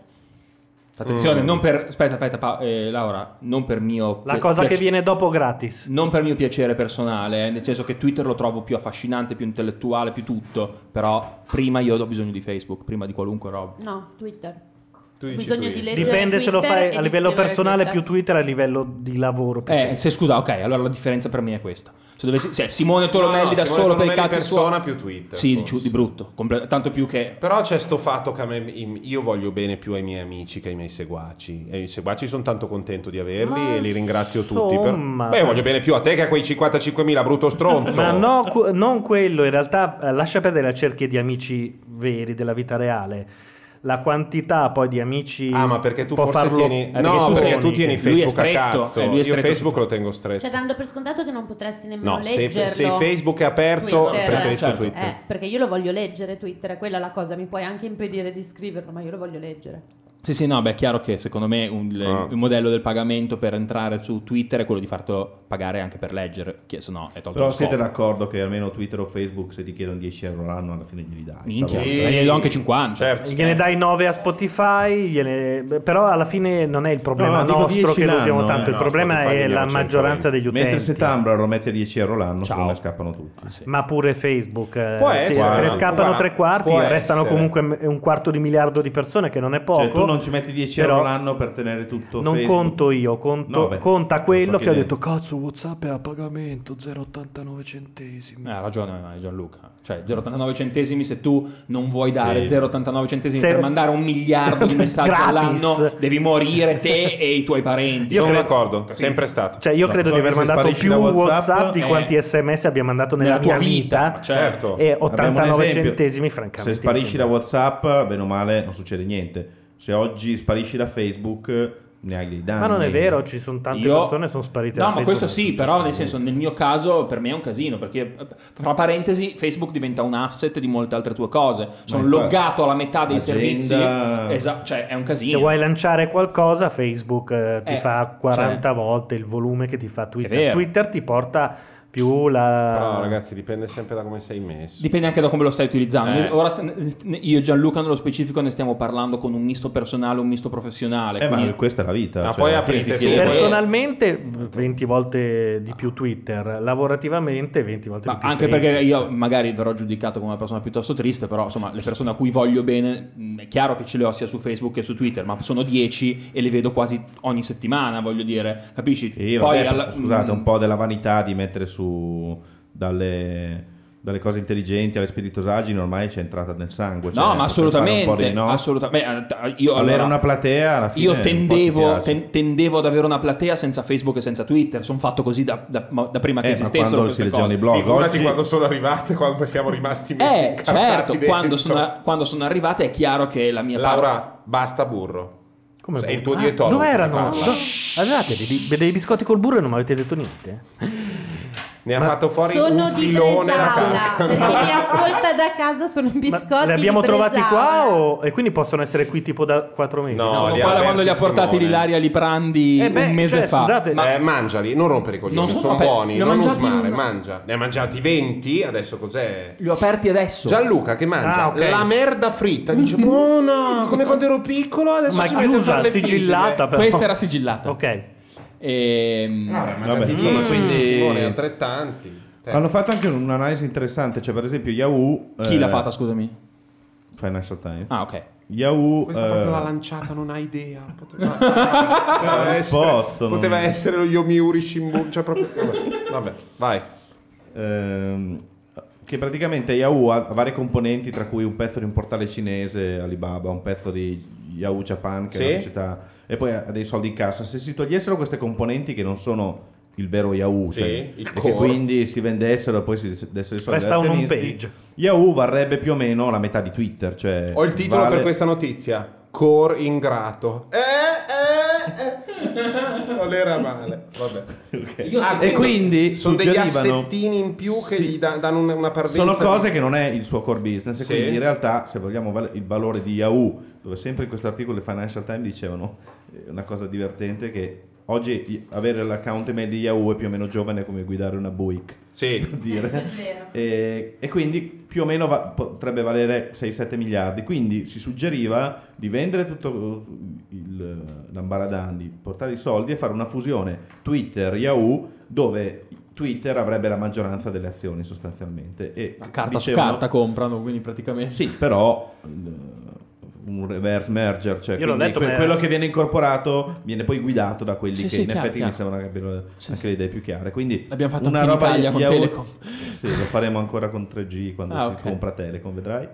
Eh, H3G. Sì, sì, avevo capito. Ehm, E, quindi probabilmente una fusione Yahoo-Twitter non è poi così peregrina. Non lo so, non la vedo, no- no- non ne ho idea perché non ho, chiaramente non saprei fare questo genere di mestiere, eh, però d- la mia, la mia unica testimonianza che ho seguito quando ero negli Stati Uniti, perché mi è capitato di accendere la televisione, c'era un'intervista molto lunga, due ore, alla Meyer, ed Sì. è una che ha due palle enormi, è giovane, in gamba, ha una Ma vision- veramente però. Sì, Cioè, esatto. Nel senso... ha una vision della Madonna, al titanio. e ha veramente una vision della Madonna e è questa cosa qua che capisco che sia prettamente mia, eh, ma sicuramente anche di altri, alle volte ti viene da dare fiducia a una persona perché è una, è una che ti fa capire di sapere cosa sta facendo, E no? quello lì ha inculato il music business col maglioncino nero, figurati se non lo sappiamo. è esattamente questo che Eh. dico, cioè al di là di tutti i calcoli e i fogli Excel che comunque amo, alla fine c'è un momento in cui uno, vedi una persona e dici, Esatto. sai cosa c'è? Che questo qua però mi fido, se mi Certo. dice che non ti preoccupare, ce l'abbiamo ancora un po' nel culo per qualche anno, ma poi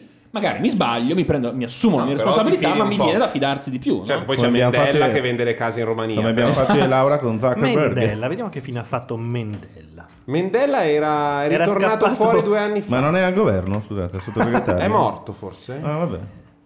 Le abbiamo dette tutte, se faceva anche parte dei Beatles abbiamo No, fatto no, la no, plan. no, è successo qualcosa un anno fa o due anni fa. No, non è morto. Giorgio Mendella. È un Recentemente, guarda le ultime notizie perché è successo qualcosa. Rete mia. Io, chi- Certo, sappiamo tutto. La padellina e tutto quanto. Il satellite, Ariane 5. No, ma non ci 3. sono notizie recenti di... Eppure recentemente era successo qualcosa. Non so se l'avessero beccato, che era lontano. L'avessero... Dov'è?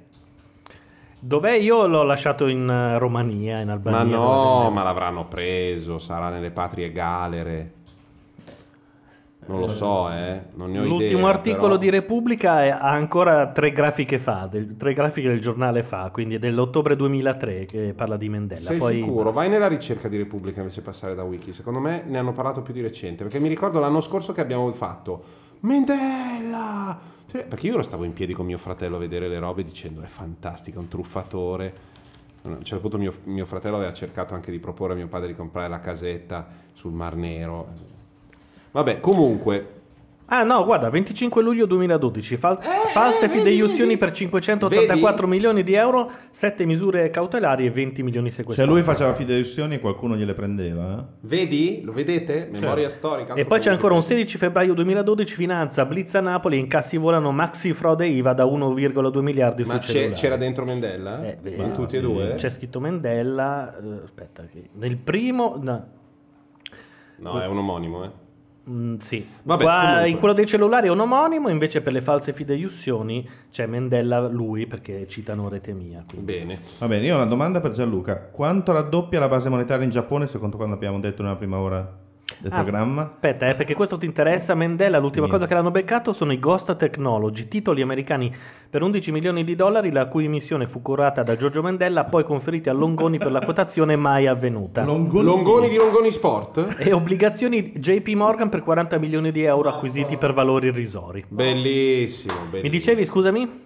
Quanto deve raddoppiare il Giappone la base monetaria? A me lo chiedi. Eh, ma per vedere se sei stato Ma attento. no, ma io sono ancora fermo al pimpirlino. Lui, lui ha, lui ha messo a posto No, sapete- un po' di amici che chiedevano amicizia di Cotion. Io ho un problema. L'ho visto proprio uno a uno. Io ho un problema col Giappone. Cioè? Che non me ne frega un cazzo. Cioè, Non ci sei mai andato? Il, il Giappone per me. Cioè, Oh, vedi No, che abbiamo- non ti offendere, perché è una posizione. senza offendersi, eh. È una posizione. Però, franca- è proprio No, quelle ma cose. siccome è un impallinato Ma e se so. c'è un paese degli impallinati È quello. Lo so, infatti, quello. quando ci andrò sarà tutta una cosa diversa. Ma adesso, se tu mi dicessi, guarda, c'hai qua eh, un biglietto per Tokyo e uno per New York, io mi Beh, vabbè. butto. Ma sai qual è la verità? Ma un giorno a New York, Ma e nessuno te lo Tokyo. dice, ma nessuno te lo dice Gianluca. E nessuno ti ascolta, capisci? tanto Queste è- vale queste per- robe, le- nelle scelte A contro B, siccome tutti sanno che eh, voglio dire, Cruciani è un po' meno provocatorio di te su Ma A contro B. Nessuno ti fa quella scelta lì. Preferiresti per i B o per i B? No, no, ma infatti io, io so benissimo che mi prenderebbe. Il problema è che non, non ho niente che mi Che sfrizzo. ti leghi ma infatti è un posto Il washlet potrebbe aiutare per Bravo, dire. bravo. Così fai dei bei cagaroni. Senti, vai a prendere quel signore che ha pubblicato il disco bello quest'anno, che però noi mettiamo come sigla finale di Io questo intanto prendo programma. un biglietto per andare a casa a dormire. Ma scusa, Saluto. manca la sigla Come finale, cosa stai facendo? Sei sicuro che Ma la sì. sigla- Ah, non mettiamo Sì. quel signore. Guarda, te, David Bowie devi mettere. C'ho un David Bowie io proprio. Sì, devi, me- devi mettere David Bowie, quello proprio che, vuol dire che sta finendo la puntata. Ah, quell'altro David Bowie, Sì. ho capito che non mi ricordo però la... Giovani americani. Giovani americani. Ma chi è Tra-ta-ta-ta-ta? Tratatà sarà stato Ta- ta- ta- il nuovo. Ah, voleva mettere una roba solo l'inizio, solo l'inizio, dai, Ma è una roba, dai. My fire. Ecco. Dai, su. Basta, basta, Basta, bastava questo, ecco, ok. va bene, que- però questo è proprio Repubblica, eh. Ma così l'abbiamo proprio Va bene. Il nostro omaggio alla morte di Ray Manzarek. O Manzarek, come si dice? No, ma Manzarek. Che vorrei ricordarvi nel film The Doors. A un certo punto Beh, i Doors filmone. dicono: Guarda, non ci viene sta canzone, proprio non ci viene. Facciamo che noi andiamo a farci un bagno. Vanno tutti in spiaggia e poi dopo tre minuti si sente. Sì, sì, Uno dei, film, frase musicale. uno dei film peggiori che abbiamo mai visto. No, Era di Oliver beh, Stone, giusto? No, Sì, sì, di Oliver ma non è uno dei film peggiori mai visti. È che è un film che ogni tanto pesta delle merde proprio facendo yuhu sulle Boh. proprio di spalla. L'indiano e tutte quelle cose. Ah, beh, l'indiano Sì, nell'incidente con succedevano delle cose, succedevano delle cose. È, è quel baroccone che fa parte un pochino E anche credo la, la frase Io sono la ultima Jay che deve morire, perché c'erano già stati Janis Joplin e Jimi Ah. Hendrix. È un po' quel periodo che è un po' barocco. E lui, lui stesso, è un po' tutto sopra le righe. Quanta poca voglia hai di sentire passato il liceo Totoro, Toro. Poi era un gruppo gigante, però la mitologia, vabbè, insomma. Lui era Val Kilmer. Sì, era Val Kilmer. dopo Top Gun proprio. Peraltro Sì, era subito. l'unica cosa bella del film, la sua interpretazione era uguale, era perfetto, cantava pure. Avete sentito la Diciannovesima. Diciannovesima. diciannovesima puntata di Economica e forse la quinta o sesta di crisi Ah, piena? pensavo dicessi l'ultima. No, purtroppo. la quinta o sesta o settima di crisi piena totale. Sì. Ne avremmo fatte una decina che- abbondante in cui non eravamo Ci in crisi. sentivamo in crisi totale Beh, già alla puntata No, zero. no. però. Cioè, co- che però c'era alla- ancora il PD all'epoca. Alla no, zero era tutto un baraccone di allegria C'era Veltroni, credo. eh. Forse c'era Veltroni quando abbiamo cominciato. Sì. Veltroni, Veltroni. PD, sì. Eh no, Veltroni un altro. No, credevo il parente, Valterone No, no, Veltroni. il Valterone era ancora segretario del PD. È il sogno del pilone in Romagna, non ce lo dimenticheremo mai. Dietro i microfoni questa sera ci sono stati Gianluca Neri. Matteo Bordone. Laura Carcano. Simone Tolomelli. Paolo Landi. Noi torniamo quando pare a noi, però ve lo diciamo un po' prima così non, sembra antipatico, antipatica la formulazione. eh, sempre su Macchia Radio e sempre qui così, insomma, con degli ospiti un po' keynesiani, un po', no, della un po' scuola no. di Prossima Chicago. volta perché chiamiamo, beh, facciamo venire Ardemagni che ci porterà Michele Boldrin, Sicuramente. un Chica- chicagoano. E poi c'è sempre, io ho buttato la lesca, però insomma il periodo è difficile, c'è sempre la questione invitare a Economica Oscar Oh, certo, Giannino. E Dai, l'ho prossima invitato. volta- Ci stiamo provando. Però magari Boldrin- i, mixer li sistemiamo prima. eh. No, Portiamola mixer alla è- Blockfest. Mixer è a posto, sono dettagli. Ah, Faremo giusto, la Blockfest. Alla Blockfest. Eh, facciamo... Eh, c'è tutta una parte economi- eh, economia. L'idea è di fare l'open bar gabardino, dove si può pagare solo con i gabardini, facendo tutto un gioco. Sì, però con lo sponsor ci parli tu, perché io adesso... Certo. Io chiuderei. Dammi, dammi il numero. Grazie a tutti, arrivederci. Questa è stata la diciannovesima puntata di Economica. Ciao. Ciao. Ciao.